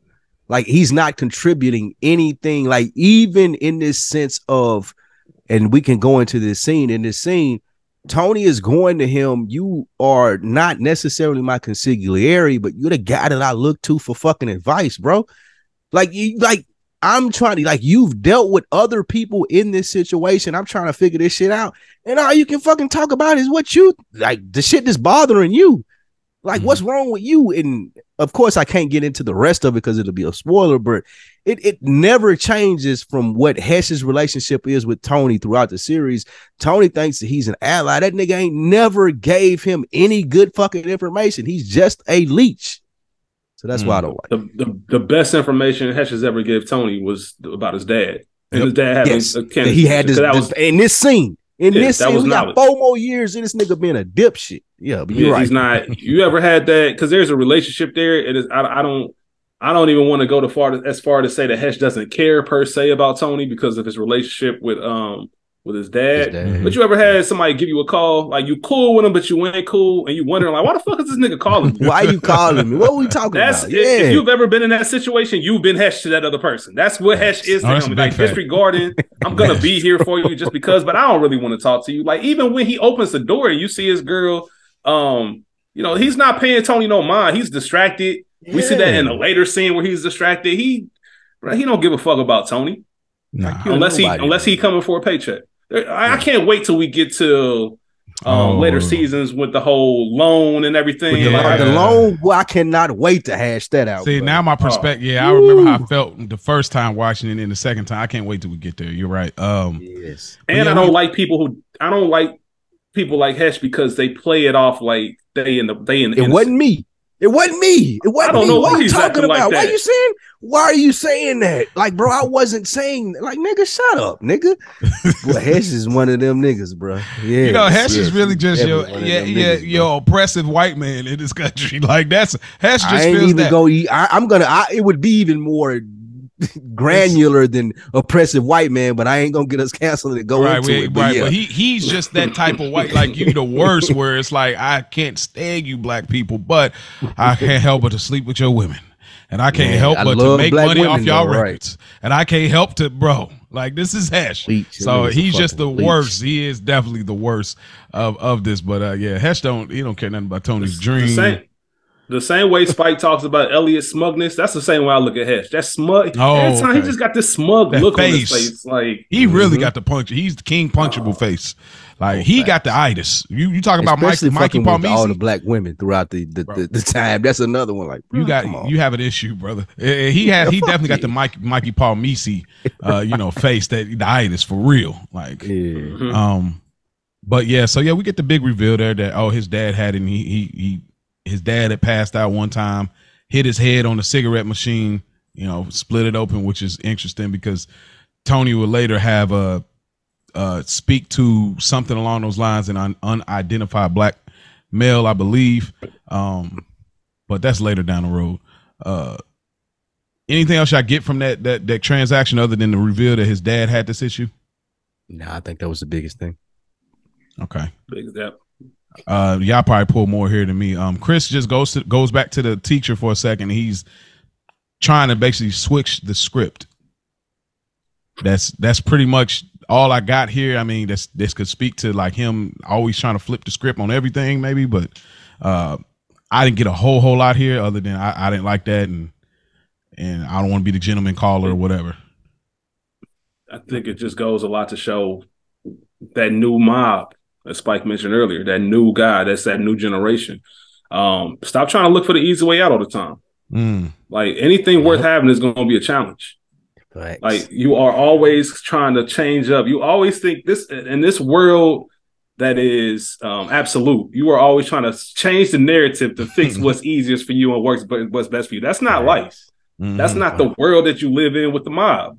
Like, Mhm. bruh, grab your nuts, figure this shit out. Like, we not, you know, you can't always go to a situation and say, out. I don't like this. Let me switch it up. Yes, exactly. I, I 100% couldn't agree more, Rich. I think that's what that small scene says. And again, we're talking about how great a job the show does of when you get these little cut scenes like this and it takes so much from it. Like this is Chris's character. Mhm. "Oh, I don't like this, man. Let me do something else. No, nigga, that ain't what the fucking assignment is. I don't give a fuck if you like it or not. Mhm. Figure it out. And that's what Tony tried to get for him for six years. Like, I ain't putting you in a position to be like, oh, well, this is easy and this is a breeze. I'm gonna like, no, nigga, I'm putting you in a position where you gotta do a little work, you gotta figure it out, and I expect to see results. Mhm. And he just I think, trying to uh, avoid it. I, I, every time I think of this scene, I think of Willie Beamen. Mm. You know what I'm saying always trying to always trying to call an audible Call because it it fits with your style Call and what you do. But at the end of the day, What's best for you the team? You got to do nigga? shit a certain way if you want to accomplish things. Like this is only going to work for so long. Like yeah, I Mhm. can switch it once. He switched it once. He tried to do it again. Like nah, nigga. Like I shouldn't have switched it the first time. Mm-hmm. Like Yes, Chris, you man, right. you got to play the game, man. You got to actually see what your potential is. Waste Wasted talent, man. Waste of time. team. What team? Um, Coach, Car- I mean Coach Carter. Uh, remember the Titans reference. Um, so we we we we get a, a cut and we see ducks in the water. We ain't seen the ducks in the grip. I think dang near since college.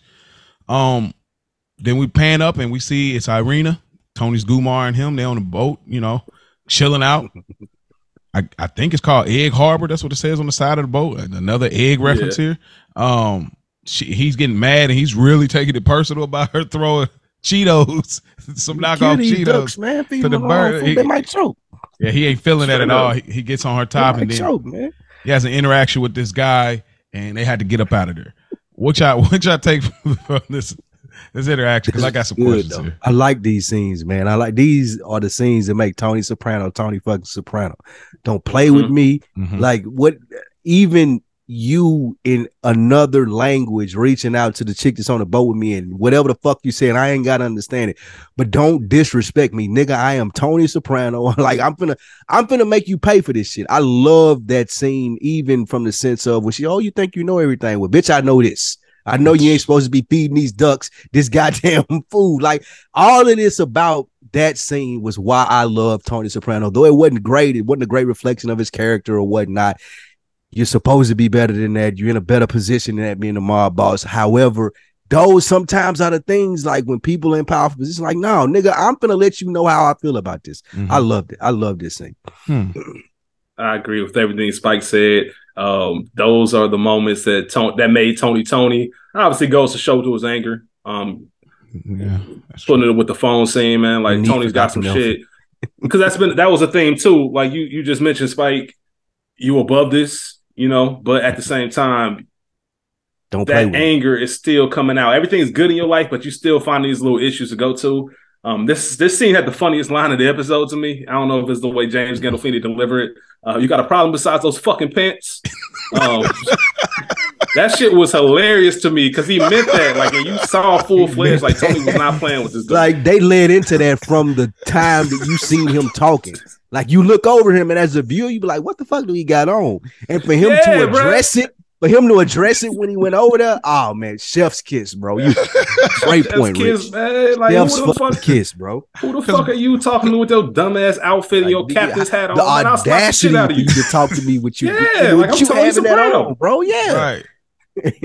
Oh, yeah, he's man, like, "What are that's you, a family hilarious. counselor? You want to get involved with people's problems?" Like, bro, because he hopped. And James Gandolfini, he hopped on the boat and everything. Because, dude, like, what are you doing, leaning over talking? You got a whole piece right here, bro. What are you doing, talking over here to what I got going on, bro? and two, I like the fact that it wasn't overly masculine how we assaulted him. Like he didn't hit him in his eye, he didn't choke him. Like I grabbed him by like I'm fighting dirty. Like it ain't even. I know I can kick his ass because Tony probably could have kicked his ass, Mhm. but I ain't even gonna do that. I'm just gonna be a dirty motherfucker because Mhm. you were a dirty motherfucker. Like what you said, Mo. Like what are you even doing in my business, nigga? right. You Like lean- you shouldn't have had nothing to romantic, do with this.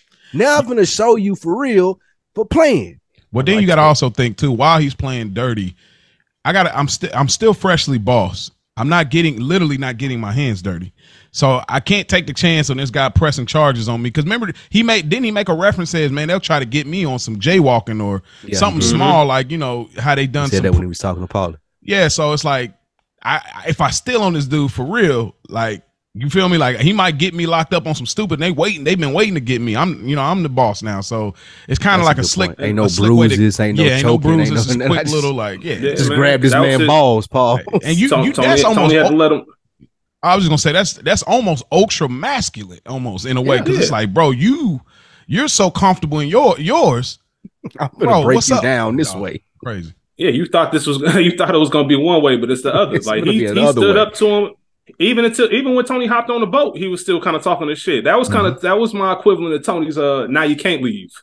Yeah. Like, Oh, you in my you in my business. Man just can't leave. Yeah, you in my business. Now I come to you face to face, and you still doubling down, talking shit. All right, bet. Let me show you what time it is, for real, I'm because I can really you flip you over this life boat. about, right? Yeah, I can flip you over this boat if I wanted to, but this is just for me telling you what I'm dominating my manhood and my uh, or exhorting my manhood and my my dominance.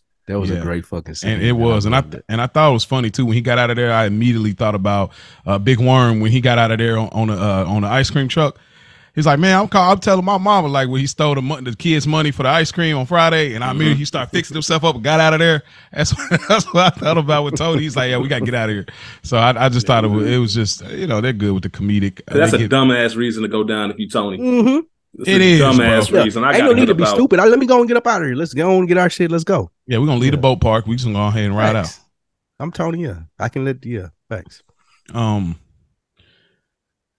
we uh we pan over to chris and adriana uh working on the lines and she she's trying not to laugh but she's laughing because he's saying daddy which is it's hilarious like because you don't really see nobody saying daddy they'll say my father uh, father you know but you don't really see daddy so it's, it's kind of a funny thing but he's trying to work on he's like see this is why i don't want to want to do this and you know uh That's a work- real moment right there, though. As It men. I, I'm sure we all can say that, like, especially with women that you trust in, you going over shit when they are like laugh when you really tried. Like, you know, like, you know what I'm saying? Like you you feel that, like Yeah. you've been in that position that Chris is in. Like, come on, man. Like, I'm trying to be vulnerable here, and like yeah, you making me not want to ever do this again. Yeah. so yeah, I, I respect it. I liked it this scene. Yeah. You know, we see him. St- they just keep continue. He snorted a line of coke, just threw in a towel immediately. He just he just ain't got thick skin yet, like at all. Uh, He don't actually. He never gains thick skin. I mean, that's throughout the series. We'll see. All he's all he's very sensitive. The sensitive gangster. You know, not the strong silent yeah. type. Um, Jefferson's theme music too. Yeah, Moving on up. moving on right, up. right, That wasn't by accident. exactly. It was not. It's a good one. um he tries to call and you know change things out not happening again we talk about trying to flip the script again um then we just get this quick moment where tony's talking to hesh and tony pretty much forces hesh into the therapy role kind of uh but Hesh don't really care. He's talking about some fight that he was getting, he got into this one time because Hesh ain't really about it at all. And you know, Tony's just going in about all his things, you know, as boss, and nobody's listening to nobody here. Um, what did y'all gather from this scene? I mean, if I'm if I'm Tony, I don't have to listen to Hesh though, bro. Like the reason that you're around is for me to bounce ideas off of you. The reason that you exist in this thing of ours is for you to be able to at, at least fucking act like you interested, my nigga. I don't give a fuck about nothing that's going on in your life right now, bro. Mm-hmm. I'm talking to you. I'm the boss of the family. Like, why are you telling me about all of this random bullshit that's happening to you? And I think again, that goes to my disdain for the ha- the character of Hesh. Like, he just don't show Tony enough respect, bro. Mhm. And Tony was too like, this is my pops man, so I'm, you know, I'm gonna bring him in. But It's just disrespectful. I think this was a disrespectful scene by Hesh. Yeah, man. Hetch, Hetch might as well have been snoring. Man, You bro, know I what I'm might saying? He wasn't walked paying off. no mind. Yeah, he wasn't I paying would've no and mind. And it also it shows the importance of Tony needing to let that out. Like he needs he needs to get back in the therapist chair. Like he Mhm. that I mean the way it's set up is kind of similar, other than being across from one another. It was, it's like a therapy room. Mhm. Yeah, it is. Yeah. He, he needs to get back in. He needs to get back in and talk to him. He needs that Dr. Melfi. That that is a good thing from the scene too, as well, showing that he needed to be in that therapy room with her. Yeah, that's true. Um, we get another scene with Christopher acting, and this is where we get that famous scene. We've seen this clip chopped up so many times, but you know, we get the scene of Christopher, you know, hu- you know, hugging on the guy and you know, saying the daddy line again, but he's like bodying his acting and you know the whole scene and people are into it and he gets up and he's in this and then somebody say hey you know how, how did you get how did you get those how did you get to how do you make yourself cry and then he immediately walks out with that famous christopher walk uh what did y'all gather from this scene Yeah, man. Chris was Those. Go ahead. I was gonna say Chris is pulling the ending of it. How did you make yourself cry? He's pulling from a real place. mm-hmm. Um, we know the Dickie Moltisanti, even though even in season two is not necessarily that prevalent. Mm-hmm. Um, that's a big thing for Chris, man. Him not knowing his dad growing up, him growing up without him, him kind of. We think we look at Chris in his acting class, and we talked earlier. What is he trying to do? He's trying to escape, see what he's really good at. I think a lot of that came in when he was drawing for that inspiration. Like, damn, what would my life be like if my pops was here and I could have some moments where I can be vulnerable? You know, I try to cry in front of Adriana, she laughing at me. Like maybe if I had my old man around, you know, I can I can tap into that a little bit more. And uh, he was kind of lost in the moment because I Mhm. really think he wanted to. He would love to feel what that was like. yeah Right. to be able to double down into that. Like this Mhm. right here, being able to tap into that space, making people buy into me as an actor 100%. I think you're right, Rich. He would have loved to like be in that space, in that field. But he knew running out of there, like this ain't even possible.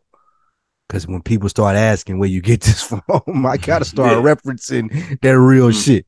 Yeah. Yeah, and and and it's and it shows too that like Chris can't go here.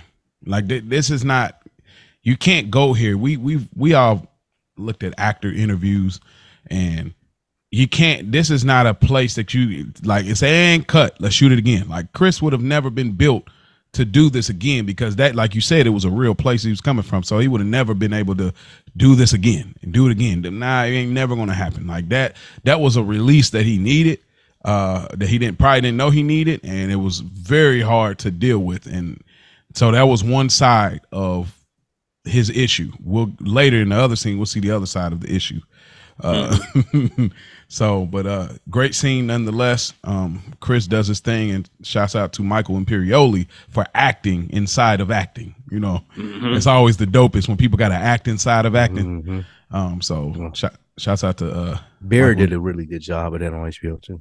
Y'all watch that. oh yeah There's yeah a lot yeah. of similar. There's a lot of Yeah. parallels between this episode and Barry. Uh-huh. the show and itself. Barry, bro, this made me just think of that. Bro, It's- it- when Chris that. was storming off, there was a scene like that exactly in Barry. I'm wondering if they stole it from The Sopranos. Bro, I just made a clip. You you probably seen it online, Rick. Show. I just made a clip. I chopped it up in the form of Barry and called it Chrissy.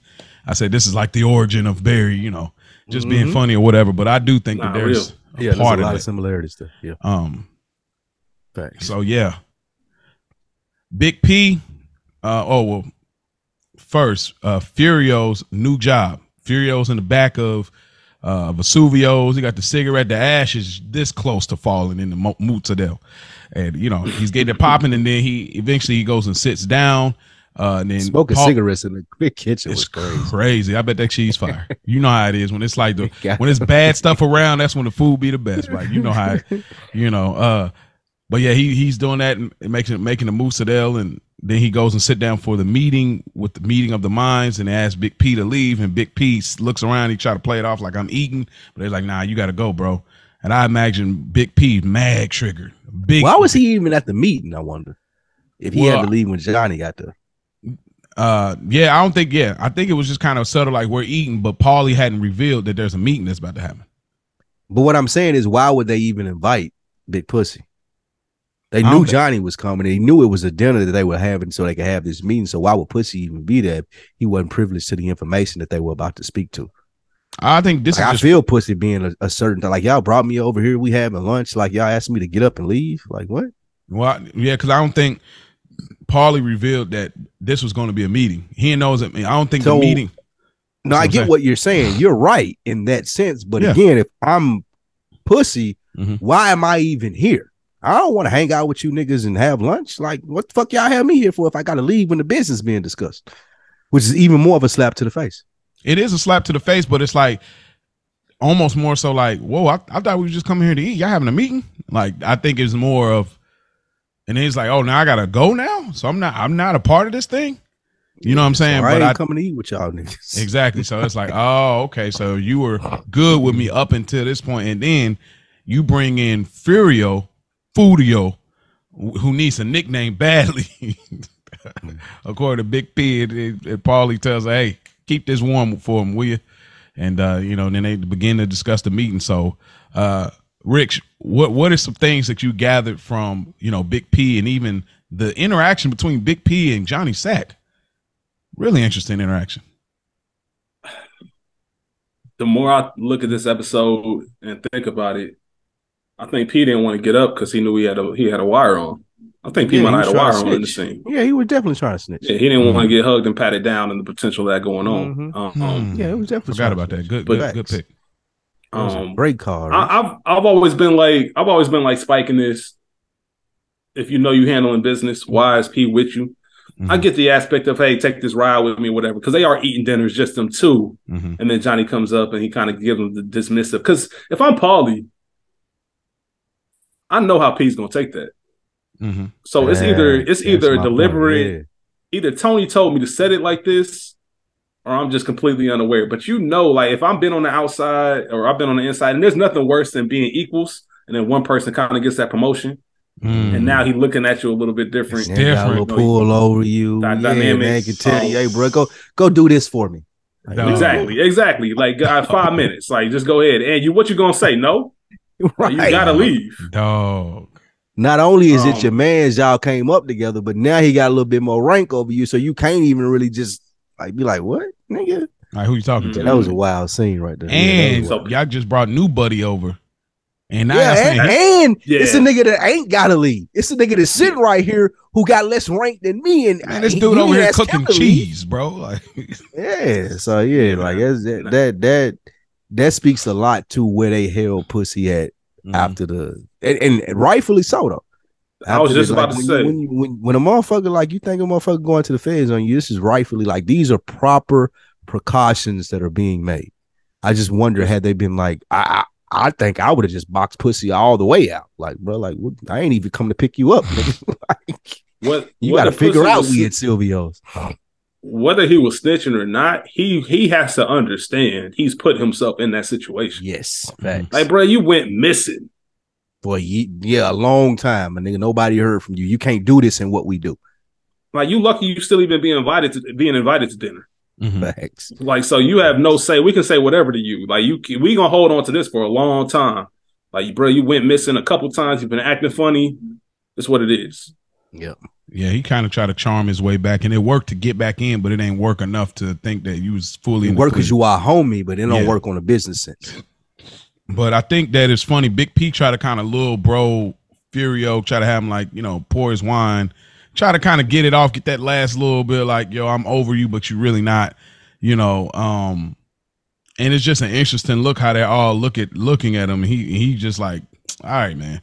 So I, I I didn't realize you washed out here in these bro, streets, you man. out like, yeah, bro, like you you're not mm-hmm. you, you realize you're not the like number one no more. You you're in a role You player. You even dang number near coming off the nigga. bench. You Yeah, really coming off the bench. bench. Really. You know, you Jason call Terry, you when bro. we need you. We'll call you when we need you. Yeah. Remember when remember when Carmelo went to OKC and they asked him that famous question, like, you gonna come off the bench you who me? off the bench? That's the same way Me? P Yeah, was looking that's- like That's I what I pussy at believe. right now. Me? That's- yeah, exactly. yeah, you nigga. You're You. coming off the bench. Absolutely. You. This guy, two thumbs, and this guy.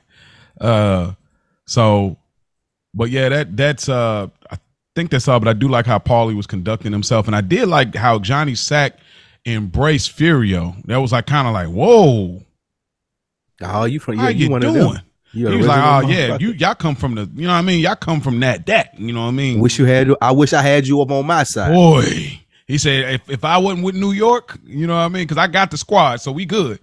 But dog, if I, I heard could, a I lot would about definitely you, get- yeah. man. And then it's like, I just man, I got even more respect for Tony. He pulled this big play off. He got a friend of ours from over there. What kind of transaction did Tony put together? Come on. hmm I just thought of one more thing too with P. Not only is P blocked out from mob activity, he blocked out from the feds too. Because now you don't even have access to these meetings to give them They information. don't even. Yeah, Mhm. ain't nothing that you can learn here. So yeah, Mhm. wh- what do we need you for? Like you just in this no man's land. Facts. Um, we get Big P talks to the Skip FBI officer, and they're having a conversation, and they're both kind of having a complaint party like most of us do at the workplace. Uh, and to me, it kind of shows that similarity that I talked about Melfi earlier, where it's like we're not that much different. You know what I'm This saying? reminded me of Hesh and Tony. oh, Like, oh, like not really. each other. Yeah, neither one of them listen to each other. Yeah, them I guess. complaining I- about their fucking jobs. Like nigga, Yeah, I, I I feel like there was a little more like a little more care here, you know. But they definitely it's similar. It's like nobody really cares, but yeah. Uh, what? But what? What did you get from this scene? Because there's this moment he says, I, I, "Silvio, I get, but Paulie, come on." Because really, Big P, if he wasn't a snitch, he that was that was his job. Like, let's be clear. Like, Big P was he was that dude. But I mean, obviously, Tony is picking up on things, and that's why he didn't get the promotion. Uh, Rich, what you what you take from the scene? There's nothing really worse than being replaced by somebody that you feel you better than. Mm, boy, Um, even though P didn't put in no work, he put in works previously, and recently he's been erratic. But he looks at Paulie as a lot of the same way a lot of the audience does. Like, damn, like Paulie number two, like yeah, right. okay, um, this nigga. yeah, yeah, and that just that drives P's disdain for what's going on. He's starting to see like the end of things. Like, all right, man, there's really no room for me in this thing of ours anymore. And Mhm. obviously, Skip just being Skip, that's what the feds do. They manipulate you. Like, Yeah. of course, he gonna feed him anything. He sees, all right, now we getting closer and closer to this breaking point. Let's get the full I flip got on it. him. Yeah, Um, let me go on and turn him yeah, on man. against all of them. Mhm. mhm. Yeah, P is uh, yeah, man, it, it's bad for him. It is. Yeah, bad for he's, he's lost his value on both sides, and that's that's what it is. Unfortunately, Yeah. um, we get Melfi and her therapist Elliot again, and she says, "I'm thinking about taking my patient back." Um, I think I don't know if it was this scene or the one before, but she had talked about she kind of been drinking a little bit more. She put on a little weight, uh, and he's really he's like, "You serious? Like, I, I don't think that's a good idea." And she's like, "I feel like I abandoned him," which is a very interesting twist on how you seem to remember things. You know what I mean? Because he let her go for her safety. And she said, I feel like I abandoned him. Even and it's coming from he tried to come back and you said, nah. You know what I mean? So now you feel you abandoned him. Um he asked her though, I, I want to see he he asked, Do you have sexual feelings for him? And she says, No, personal feelings. He's like a, a little boy sometimes. What is this? Like, what is her I- thing for him? I don't think it's a thing for him. I think it was earlier, like we said, like she want to be the fucking best, just like Tony want to be one of the top mobsters. Like this is what I do. Like I should be able to do this. I shouldn't. Like Tony had a very interesting question that he asked to Hesh. He was like, "I'm trying to figure out how to direct my anger at the people who deserve it, Mhm. not a phone on the wall." Just like with Melfi, I'm trying to figure out how to exert my skill to a person who deserves it versus all these random motherfuckers that are in my office every week. Like somebody that I can really see the changes and effects of my work. She's just like Tony in that sense of I want to be an optimal top of the uh, top of the batch performer. Mhm. And that's the reason that she's seeking this out so much. And this dude being a smug, I'm just gonna be high. Like he don't get that. He don't understand that because he's used to. I'm like I'm gonna take the easy way out every time, bro. Like I've gotten this accomplished lifestyle from that. Like I ain't never gonna dig down in the trenches and try to deal with someone like Tony Soprano because it could fuck all my shit up. But Dr. Melfi don't look at it like that. She looking at it like, where is the challenge? This is the challenge. Why would I run away from it? Tony look at the shit the same way. What What say you, Rich? Said. Perfectly, perfectly said. That's the whole abandonment you were just talking about. You know, we Tony put her in harm's way, Mhm. but yeah, she's looking at it. She abandoned him because she really cares about the end result. I think if Tony never expressed that he had a panic attack while driving, Mhm. I don't even Yep. think she'd take this um, stop process. But she knows There's a real he- I'm the issue. only person that can help this guy out. Mhm. and me wanting to be great at my expertise and me wanting to put in like like I said, like Spike said, it's it's about her more than Mhm. Tony. Yeah, You definitely. know, this is what I do. This is the thing that everybody tells me is impossible that I can't do. All right, bet. Like I bet you we can change that. Thanks. Yeah, and I, but I do think she, he, he, as much as she thinks highly of her skill, her ability, and what she wants to get accomplished, I do think she has something with him. I do. I do. I I don't think it's sexually, but I think he brought something to her life, a thrill, an excitement to her mundane life. So it's it's weird, but Christopher is never satisfied with, and their life is pretty exciting when it comes to like being in the mob and doing all these crazy things. He's never satisfied versus her living a the the regularness of life. But when Tony comes around, it has kind of brought an excitement and a spruce in it because he says your life was in danger, not anymore. She's she just gloss over that like it ain't nothing. Now, of course, she like you said, she is a high performer, but I also think he brought a certain level of excitement that it was him and her personal thing. So it's this weird thing that I like that you're giving me, but it's not a sexual or relational thing. It's just something that you offer to me. Like you talked about Spike season one, the charm. You know, everybody likes to just be around Tony. It's this charm that he has about him without actually being all the way involved in his his daily affairs. So I think it is that, but I also think there's an excitement that Tony brought to her life, even though it it was dangerous. She's missing that. Aban- abandonment. He's such a little boy. Mhm. Um, that's one of the good things about Sopranos. That whole relationship is never clearly answered. Like I said, as many times as I've watched Sopranos, I for the life of me, even the people I've gotten hip to Sopranos, when they get to season two, like, what? Why do you think Melfi went back to Tony? Why is she doing it? Yeah. Like, It just never, it's never been answered. And each time I watch it, I can come up with a new answer as to why. Mhm. Um, And even that's with the kind of brilliance last- even with the last session that they have later on in the seasons, you still don't get a clear answer from. Mhm. Yeah. Like, well, damn, what was that? Yeah. So, Yep. Um, we go over to Furio, and we Beansie talks about I'll step up, but Furio right here literally is stepping up. He goes to the brothel and he's straight Grand that's his Theft Auto. job. He doing his Tommy goddamn job. Vercetti, Nigga, that's what I brought you over here six for. stars. He's going Yeah, crazy. nigga. Like he goes in and he gets busy, nigga. getting busy, he pump faking punches. He's going crazy. Tony's smoking a cigar. Uh, he gets the phone call from Melfi saying, "Hey, I'm I'm willing to take you back. I got an appointment at this time." Like, yeah, all right, we'll see.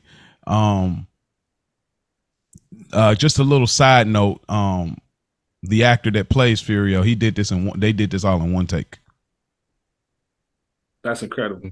They did, and they did this in one take like i guess one camera so they caught it all in like in a motion he did this in one take. This was like his first day on the job and they actually shot this episode before Commendatori. So Commendatori is actually the second one they shot with him. This was actually shot first.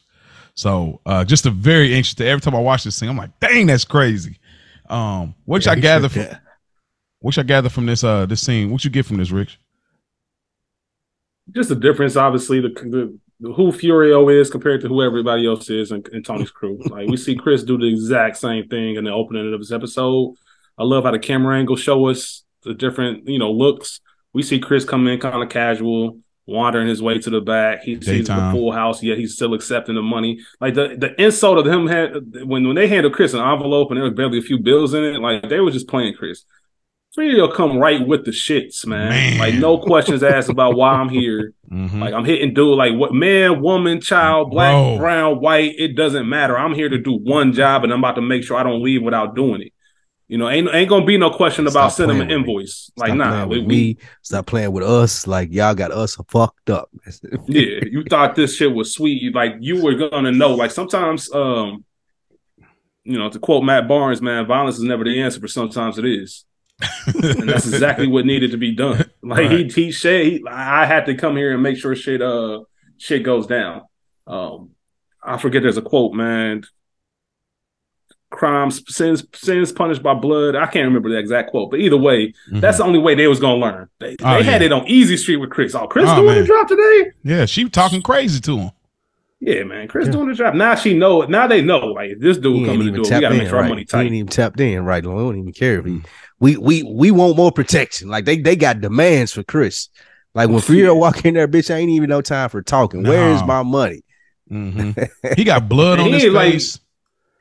Fury, Like- Fury ain't slap her. He punched her. Nah, Close he fist. stole. He's like, hey, hey, hey, hey, cow. Like, just like in Naples. Like, we ain't no different. Like, he slapped old girl, punched dude, shot her, and then shot him in the knee, beat him down with a with a he bar. was on a mission. It's now she's speaking a different uh, tune because in the first she was like, "We're not paying no money. We don't have the money." She's telling him, "We'll pay the money." He's like, "Oh, okay, okay." Cow, cow. Like, and then he pump fake her twice on the like, bro. Like, nah, we ain't. I we like ain't- this though. This show too, like this is what Tony was missing to get to the next level. Like I got Chris's, I got Paulie's, I got Sil's, I got all of these people in my crew, but it ain't really a person who's gonna be like, like I ain't with no bullshit. This is the last time we having this conversation because I got shit to do as a boss of New Jersey. Mhm. I ain't here to like placate you. I ain't here to negotiate. None of that shit. You need to understand the fucking um the parameters of this relationship. Mhm.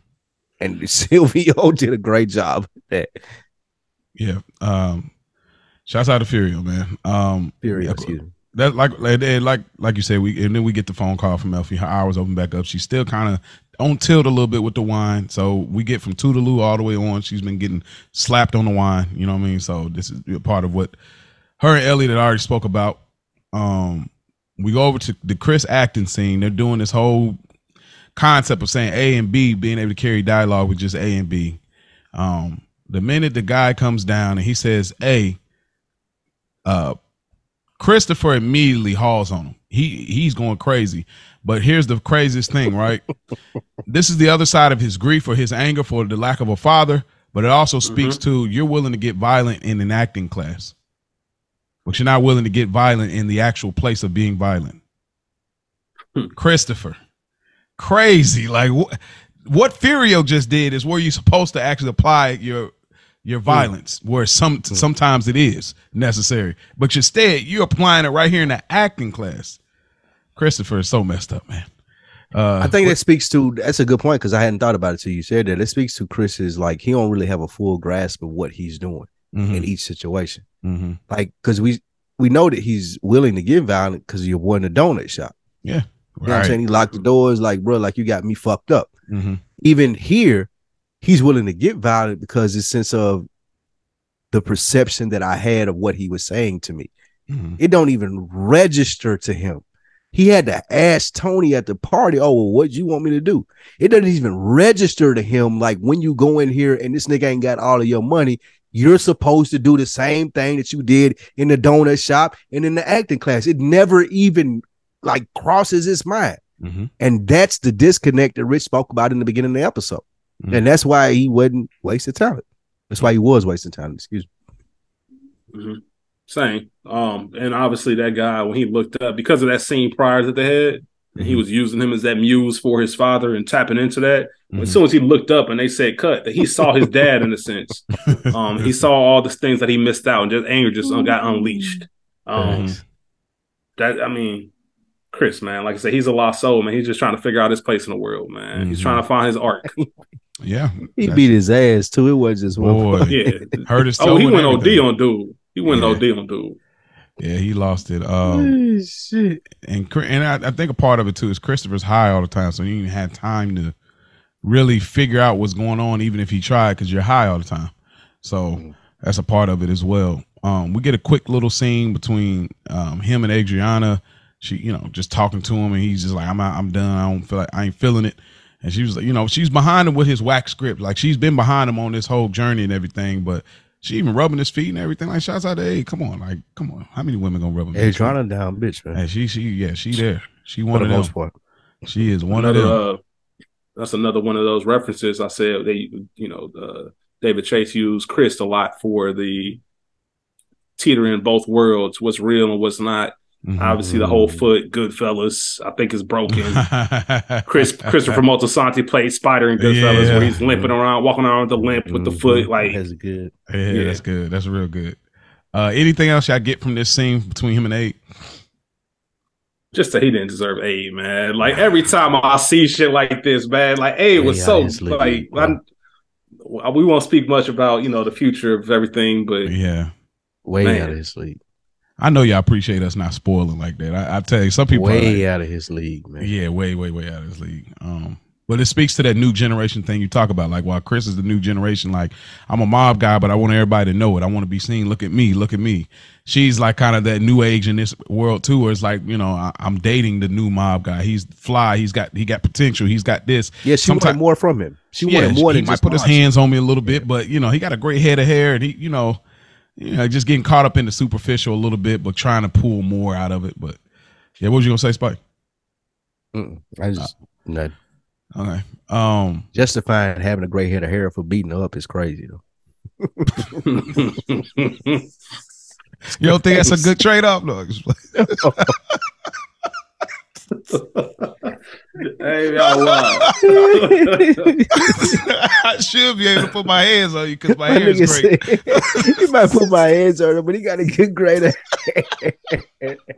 You know how they try to weigh out things? It doesn't really actually be, you know, it's not a, a real Ooh, boy, equivalent, but was they try to weigh it out with these stupid reasons. Yeah, that was- In this that- world. That was yeah. that was good. Um, Finally, we are back. I feel like we need like the Jordan music. Uh, bam, bam, bam, bam, bam, bam, bam, bam, bam. Tony, I think they might make a clip this week. Uh, Tony is back in therapy. He's waiting. What a surprise, man! I I kind of for, couldn't remember if he came back here or didn't come back here, like from uh, the last time I watched. So I was glad to see Tony there, and he comes into the office, and you know, kind of starts off just like the pilot, like kind of just long pauses, looking around. Melfi came. I don't think this is intentional, but boy, does it feel like it. She got her good clothes on. Like let's just say that you got your good, you got your good blue on. kind of got a nice little slide, a nice little tuck going on. You know what I'm saying? So it just seemed like she was she was very happy about this. I don't think she was intentionally trying to look attractive. I mean, I think that's just the natural character, but it kind of felt that way a little bit. But uh there's a lot of things here in this session. Um what are some things that stood out to you, uh, Spike, in this this session? I think how um Tony was trying to play it is, oh, I don't really want to be here. I don't need this. You call me.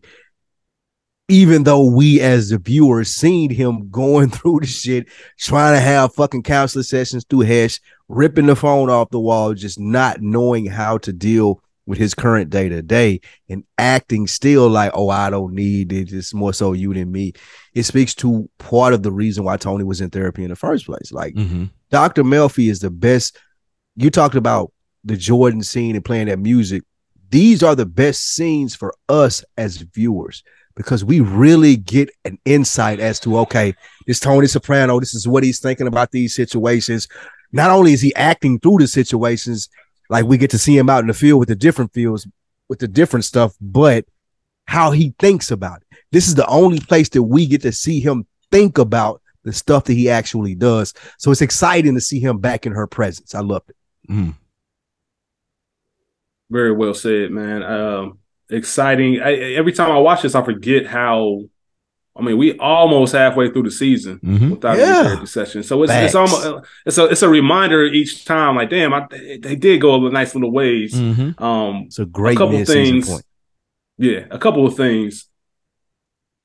I think the scene once again solidifies that how much it meant to Melfi. Mo, you just talked about the good clothes.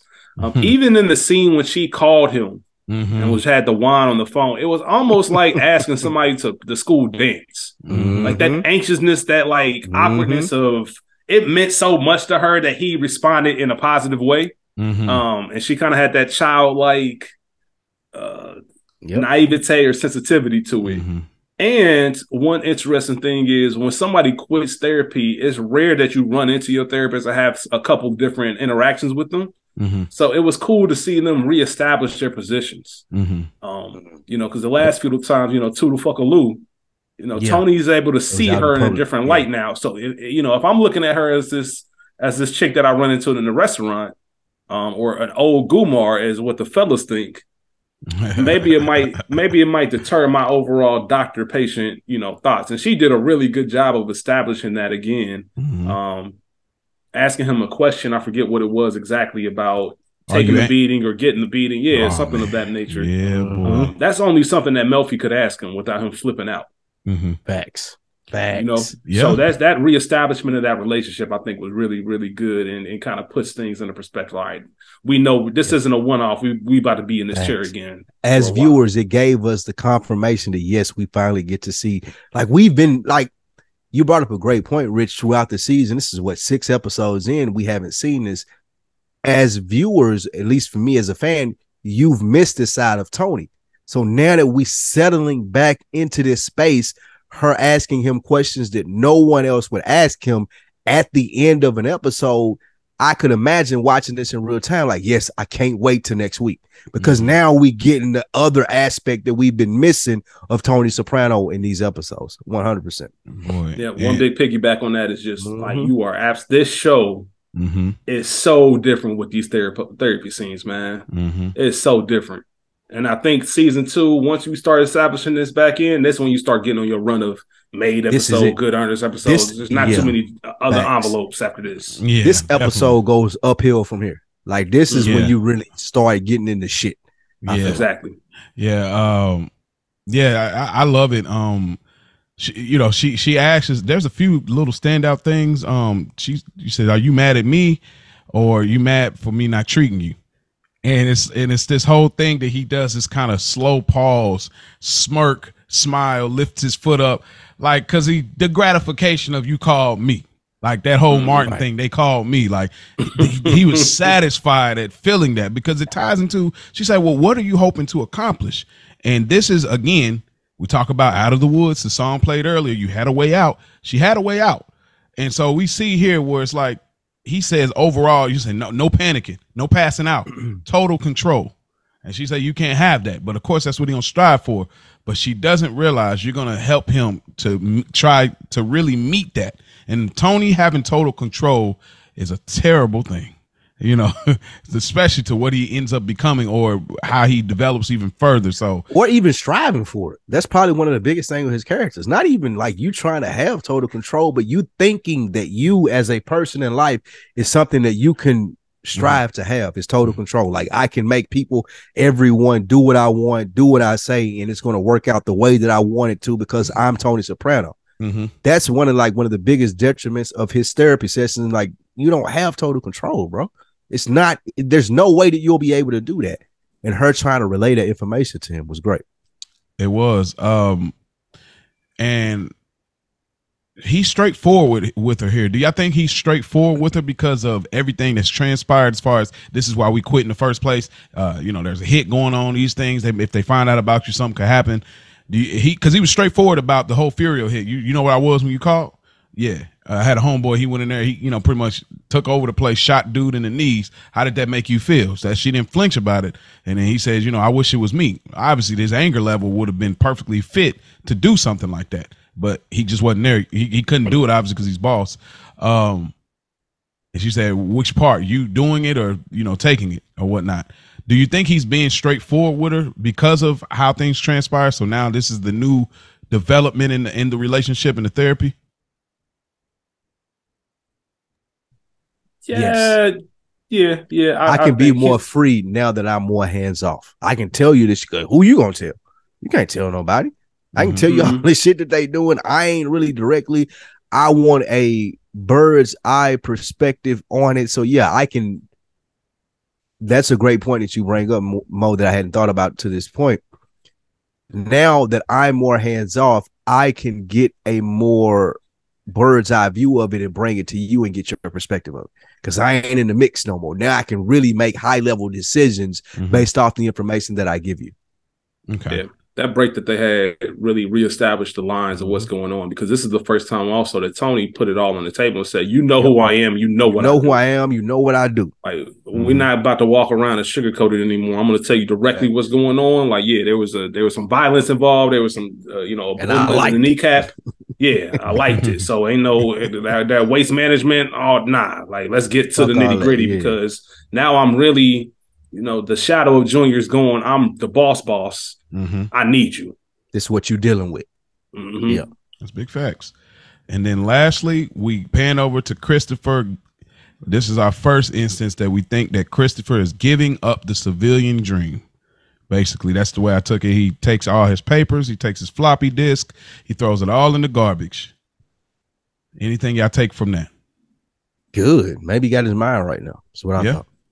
Okay. What about you, Rich? He got his mind right.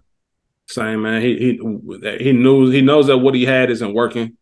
It's either I'm going to pitch this and, and not be distracted, or I'm going to start from the drawing board and, and get my mind back right. So, just symbolism for what Chris had going on, man. He he he realized that hey, he can't go back to that acting class. Mm-hmm. So let me get back to what I know Oh, yeah, that and, part and too. reestablish everything that I can, man. Because you know all these ideas, all these thoughts, we just gonna throw them away. It don't even matter. Yeah. Let's get back to who I am. Mm. Facts. All right. Well, before we leave this episode, y'all, we like to leave with a few rankings. So first and foremost, this episode rank. Spike Lou, what do you rank it? Is it made, a good earner, or just another envelope? This was just another envelope episode. Wow. I feel like it was a good setup for what's about to come for season two, but there was really not a lot of damn, that's like eye opening. So Hmm. just just another envelope for me. Rich, what say you? I'm going. I'm going good earner. Just because normally I would give it a just another envelope. Setup episodes are normally just that for me, but Tony and, and Melfi getting back together just plays a huge role. Us Mhm. establishing who who Furio Furio is and who he's going to be. Um, those are two big things that just make the Sopranos world what they are. Good point. Um, on a surface, it's just another envelope. If I was just watching this for the first time, it would be just another envelope. Mm-hmm. Part of Great this is me cheating, knowing what's to come, Mm-hmm. um, and how important this Knowing episode what is. Furio is. mm-hmm. Yeah, yeah, you know what I mean. So I have to give it a good honor because this is. Mm-hmm. Um, This is I think the introduction Sopranos that you come, if you think about it in real time, you know this is this is the 18th episode. Mm-hmm. Um, so it, it's not the show that we come to know and love, but this Mhm. is like the moment where I think it turns and it becomes that. yeah, this is Yeah. the like we here. Yeah. Mhm. Uh, I gotta go good earner too. It's it's it's just better than just another envelope, and especially when we get to those episodes that are really like like we look at like a like a down neck. You know what I mean? In the first season, it's like it's the mundane. It was no mafia stuff. Like that's just another envelope. So when we start and we got some later episodes, you know, I think like people say a hit is a hit. You know, some, you know. So for me, this is definitely a good earn. It's a lot of setup, but it's a lot of impact stuff. We got some boss moves. We got some Melfi plays. We got some Tony plays. We got some. We got a little bit of everything that we love about Sopranos. We got funny moments. We got everything. Like everything in this episode, we got it, and we didn't get it on an average level. You know, and we even got some of the B plot characters like a Furio, like a Janice. So you know, Bobby, uh, even Uncle Junior. You know, we got a lot of a lot of stuff in this episode. You know, Big P, the FBI. You know, so to me, I definitely got to go good earner. Um, just got a lot out of this episode. Um, Spike Tell Lou. you, Oh yeah, yes sir. I was just gonna say, I'll tell you what, man. I'm just kind of looking at the lineup, man. We got a lot of good earners and made episodes coming up. I'll Oh, tell you the rest of the I, I'm trying to reserve Oh yeah. saying it too often, so that's why I lean towards it on this one because it's me coming up. Like the Oh, rest of the season about to cook. Oh yes. yeah. Uh, Spike Lou. Who uh who gets the good earner award? Uh, for me, it was Dr. Melfi. I'm not listening to the Hmm. bullshit that Elliot tries to tell me and being a cuck or like not really leaning into my perfection. I mean, excuse me, my profession. I'm I'm gonna do this. I'm gonna go after this. I'm gonna do the hard shit. I really respected that. I always respected people who like double down and like, nah, I'm I'm gonna do the hard shit.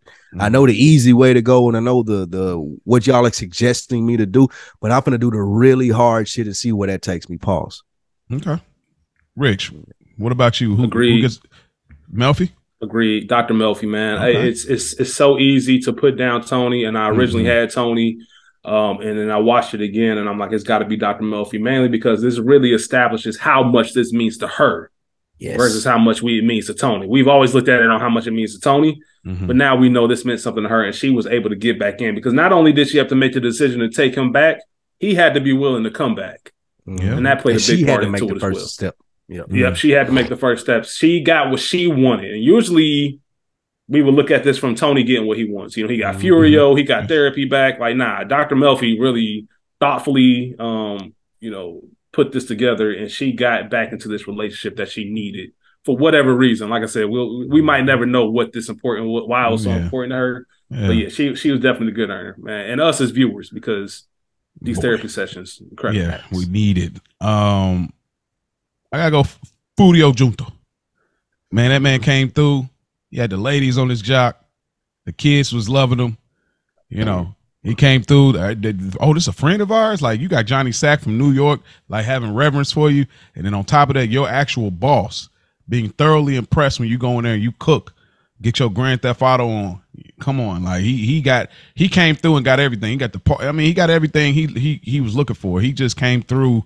He just put up forty on his debut. You know what I mean? Like as a rookie. So I I, I think I got to give it to uh, Furio. Uh, Spike, who gets the broken balls award of this episode? Hesh bitch ass, man. Like Hesh. Really? Yeah, man, because not only did he not um pay attention to what Tony was bringing him in the sense of like, bro, I'm just looking for some counsel here. Mhm. Some some some outside of the box like someone I could talk to and turn it into like him needing counseling, but this is a power play for him. Like if Mhm. I can gain Tony's trust in these scenarios, like provide him with good insight, good information, good thought processes, but he didn't even think that. Like it wasn't even like it was like fuck it to him. Like this is beneath to him. He was coming out like this was beneath me, Mm-hmm. and this is the boss of the fucking Jersey mafia in your hood. Mm-hmm. How could this be beneath you? So yeah, Hesh just came off as a real dipshit to me this Mm. episode. What about you, Rich? Uh, I'm laughing because called the broken balls word. I had to think of my dude on the boat, um, getting his Oh, nuts grabbed and, and getting his manhood. That's. Yeah, that's yeah, that's Yeah. perfect. But uh, overall, it's it's got to be Big P. That that real that Mm. realization that mm, this might be the beginning of the end. I don't know where I stand in this world.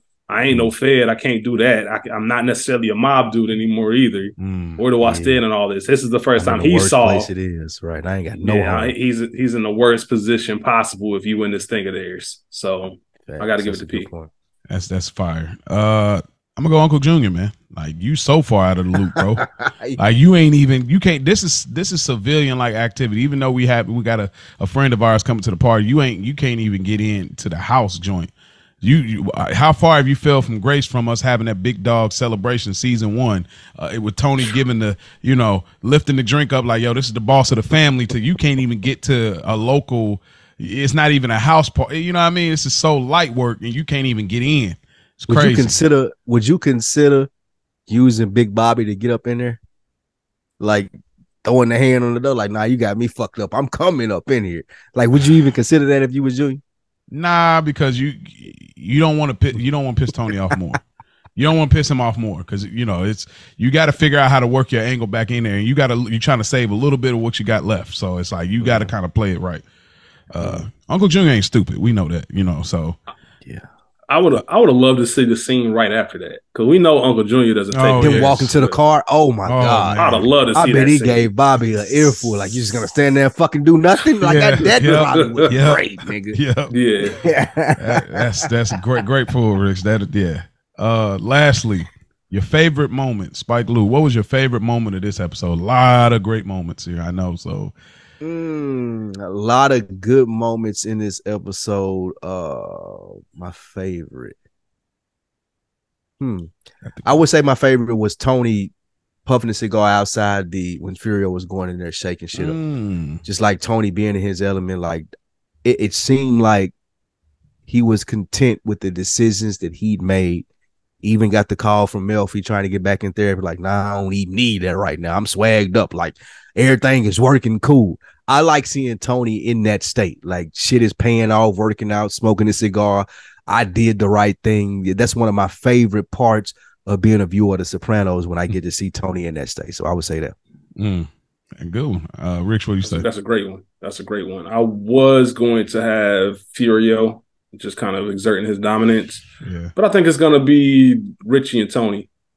Um, that scene itself. There's so That's much a good one, symbolism, so many layers, man. So many, so much foreshadowing about the power dynamic of tho- that relationship, um, and everything that goes on. Like I said, just the scene being in the kitchen of the house, um, how big of a thing that is. I won't say much more about it, but uh, that was just a great scene because Richie, like we said earlier, man, he's just the perfect villain Yeah, he is, to to this world, and uh, that's just a classic Tony Richie scene when I think about their dynamic, like and a Mhm. lot of the groundwork that was laid for it. So that was my favorite moment because, like I said, it kind of Richie Richie's approach to it more than anything. Richie was Yeah. not there for the shits. Oh yeah, I was not there it. for But the it- shits. One of the greatest things about that scene is how they the wide shot of how physically imposing Tony should have been to him Mhm. as a little dude. But Richie, Yeah. like you said, boy, he holding the fork like nigga. What's up? Like, what you want to do, bro? Like, I ain't scared. I don't give a fuck how big Yeah. you is. yeah, That was great. yeah, you're right. In in boxers, Yeah, So, like, Yeah, uh, in your drawers, bro. Like no, I'm comfortable. yeah, like, I am. like, I'm comfortable, good, bro. What you want to do? your mama my nigga? crib. in your Your mama, mama crib, crib. with Your your mama mama, crib. your mama and them. Like You see the messy bed. I Yeah. tell your mama, you ain't. No, uh, We here Uh, cooking breakfast and some more shit, my nigga. What's up? You want some egg? And offer them some eggs too, like real chill. Like I don't Man, give a fuck nah, about oh, this. yeah, Yeah, bro, You want like, some yeah. eggs? Here, let's get some coffee. Yeah, bro. Ooh, Uh, shit. so it's funny. I got the reverse. I was going to say that scene, but I'm going to Mm. go with the Furio about that action Okay. scene where it, the fact that it was shot in one take is ridiculous. Like that is a soprano feat in itself. Like I I can't believe that. It's wild to me. Um, but yeah. Well, this is another episode of Good Earners reviewing The Sopranos. If you haven't already, go follow us on Instagram. Good, uh, Good Earner Pod underscore Sopranos. Get your meme fix as well as DM us about the show. Uh, man, leave a rate, subscribe, leave a comment on Apple Podcasts, Spotify. You can even leave questions there now. They getting they going crazy over there. If you haven't already, go subscribe on YouTube. Y'all want to get active? You want to see our faces, see our backdrops? Go on there, comment, like the stuff, send it to some friends. Come on, y'all need this black perspective. We appreciate y'all tuning in, and remember, don't forget about it.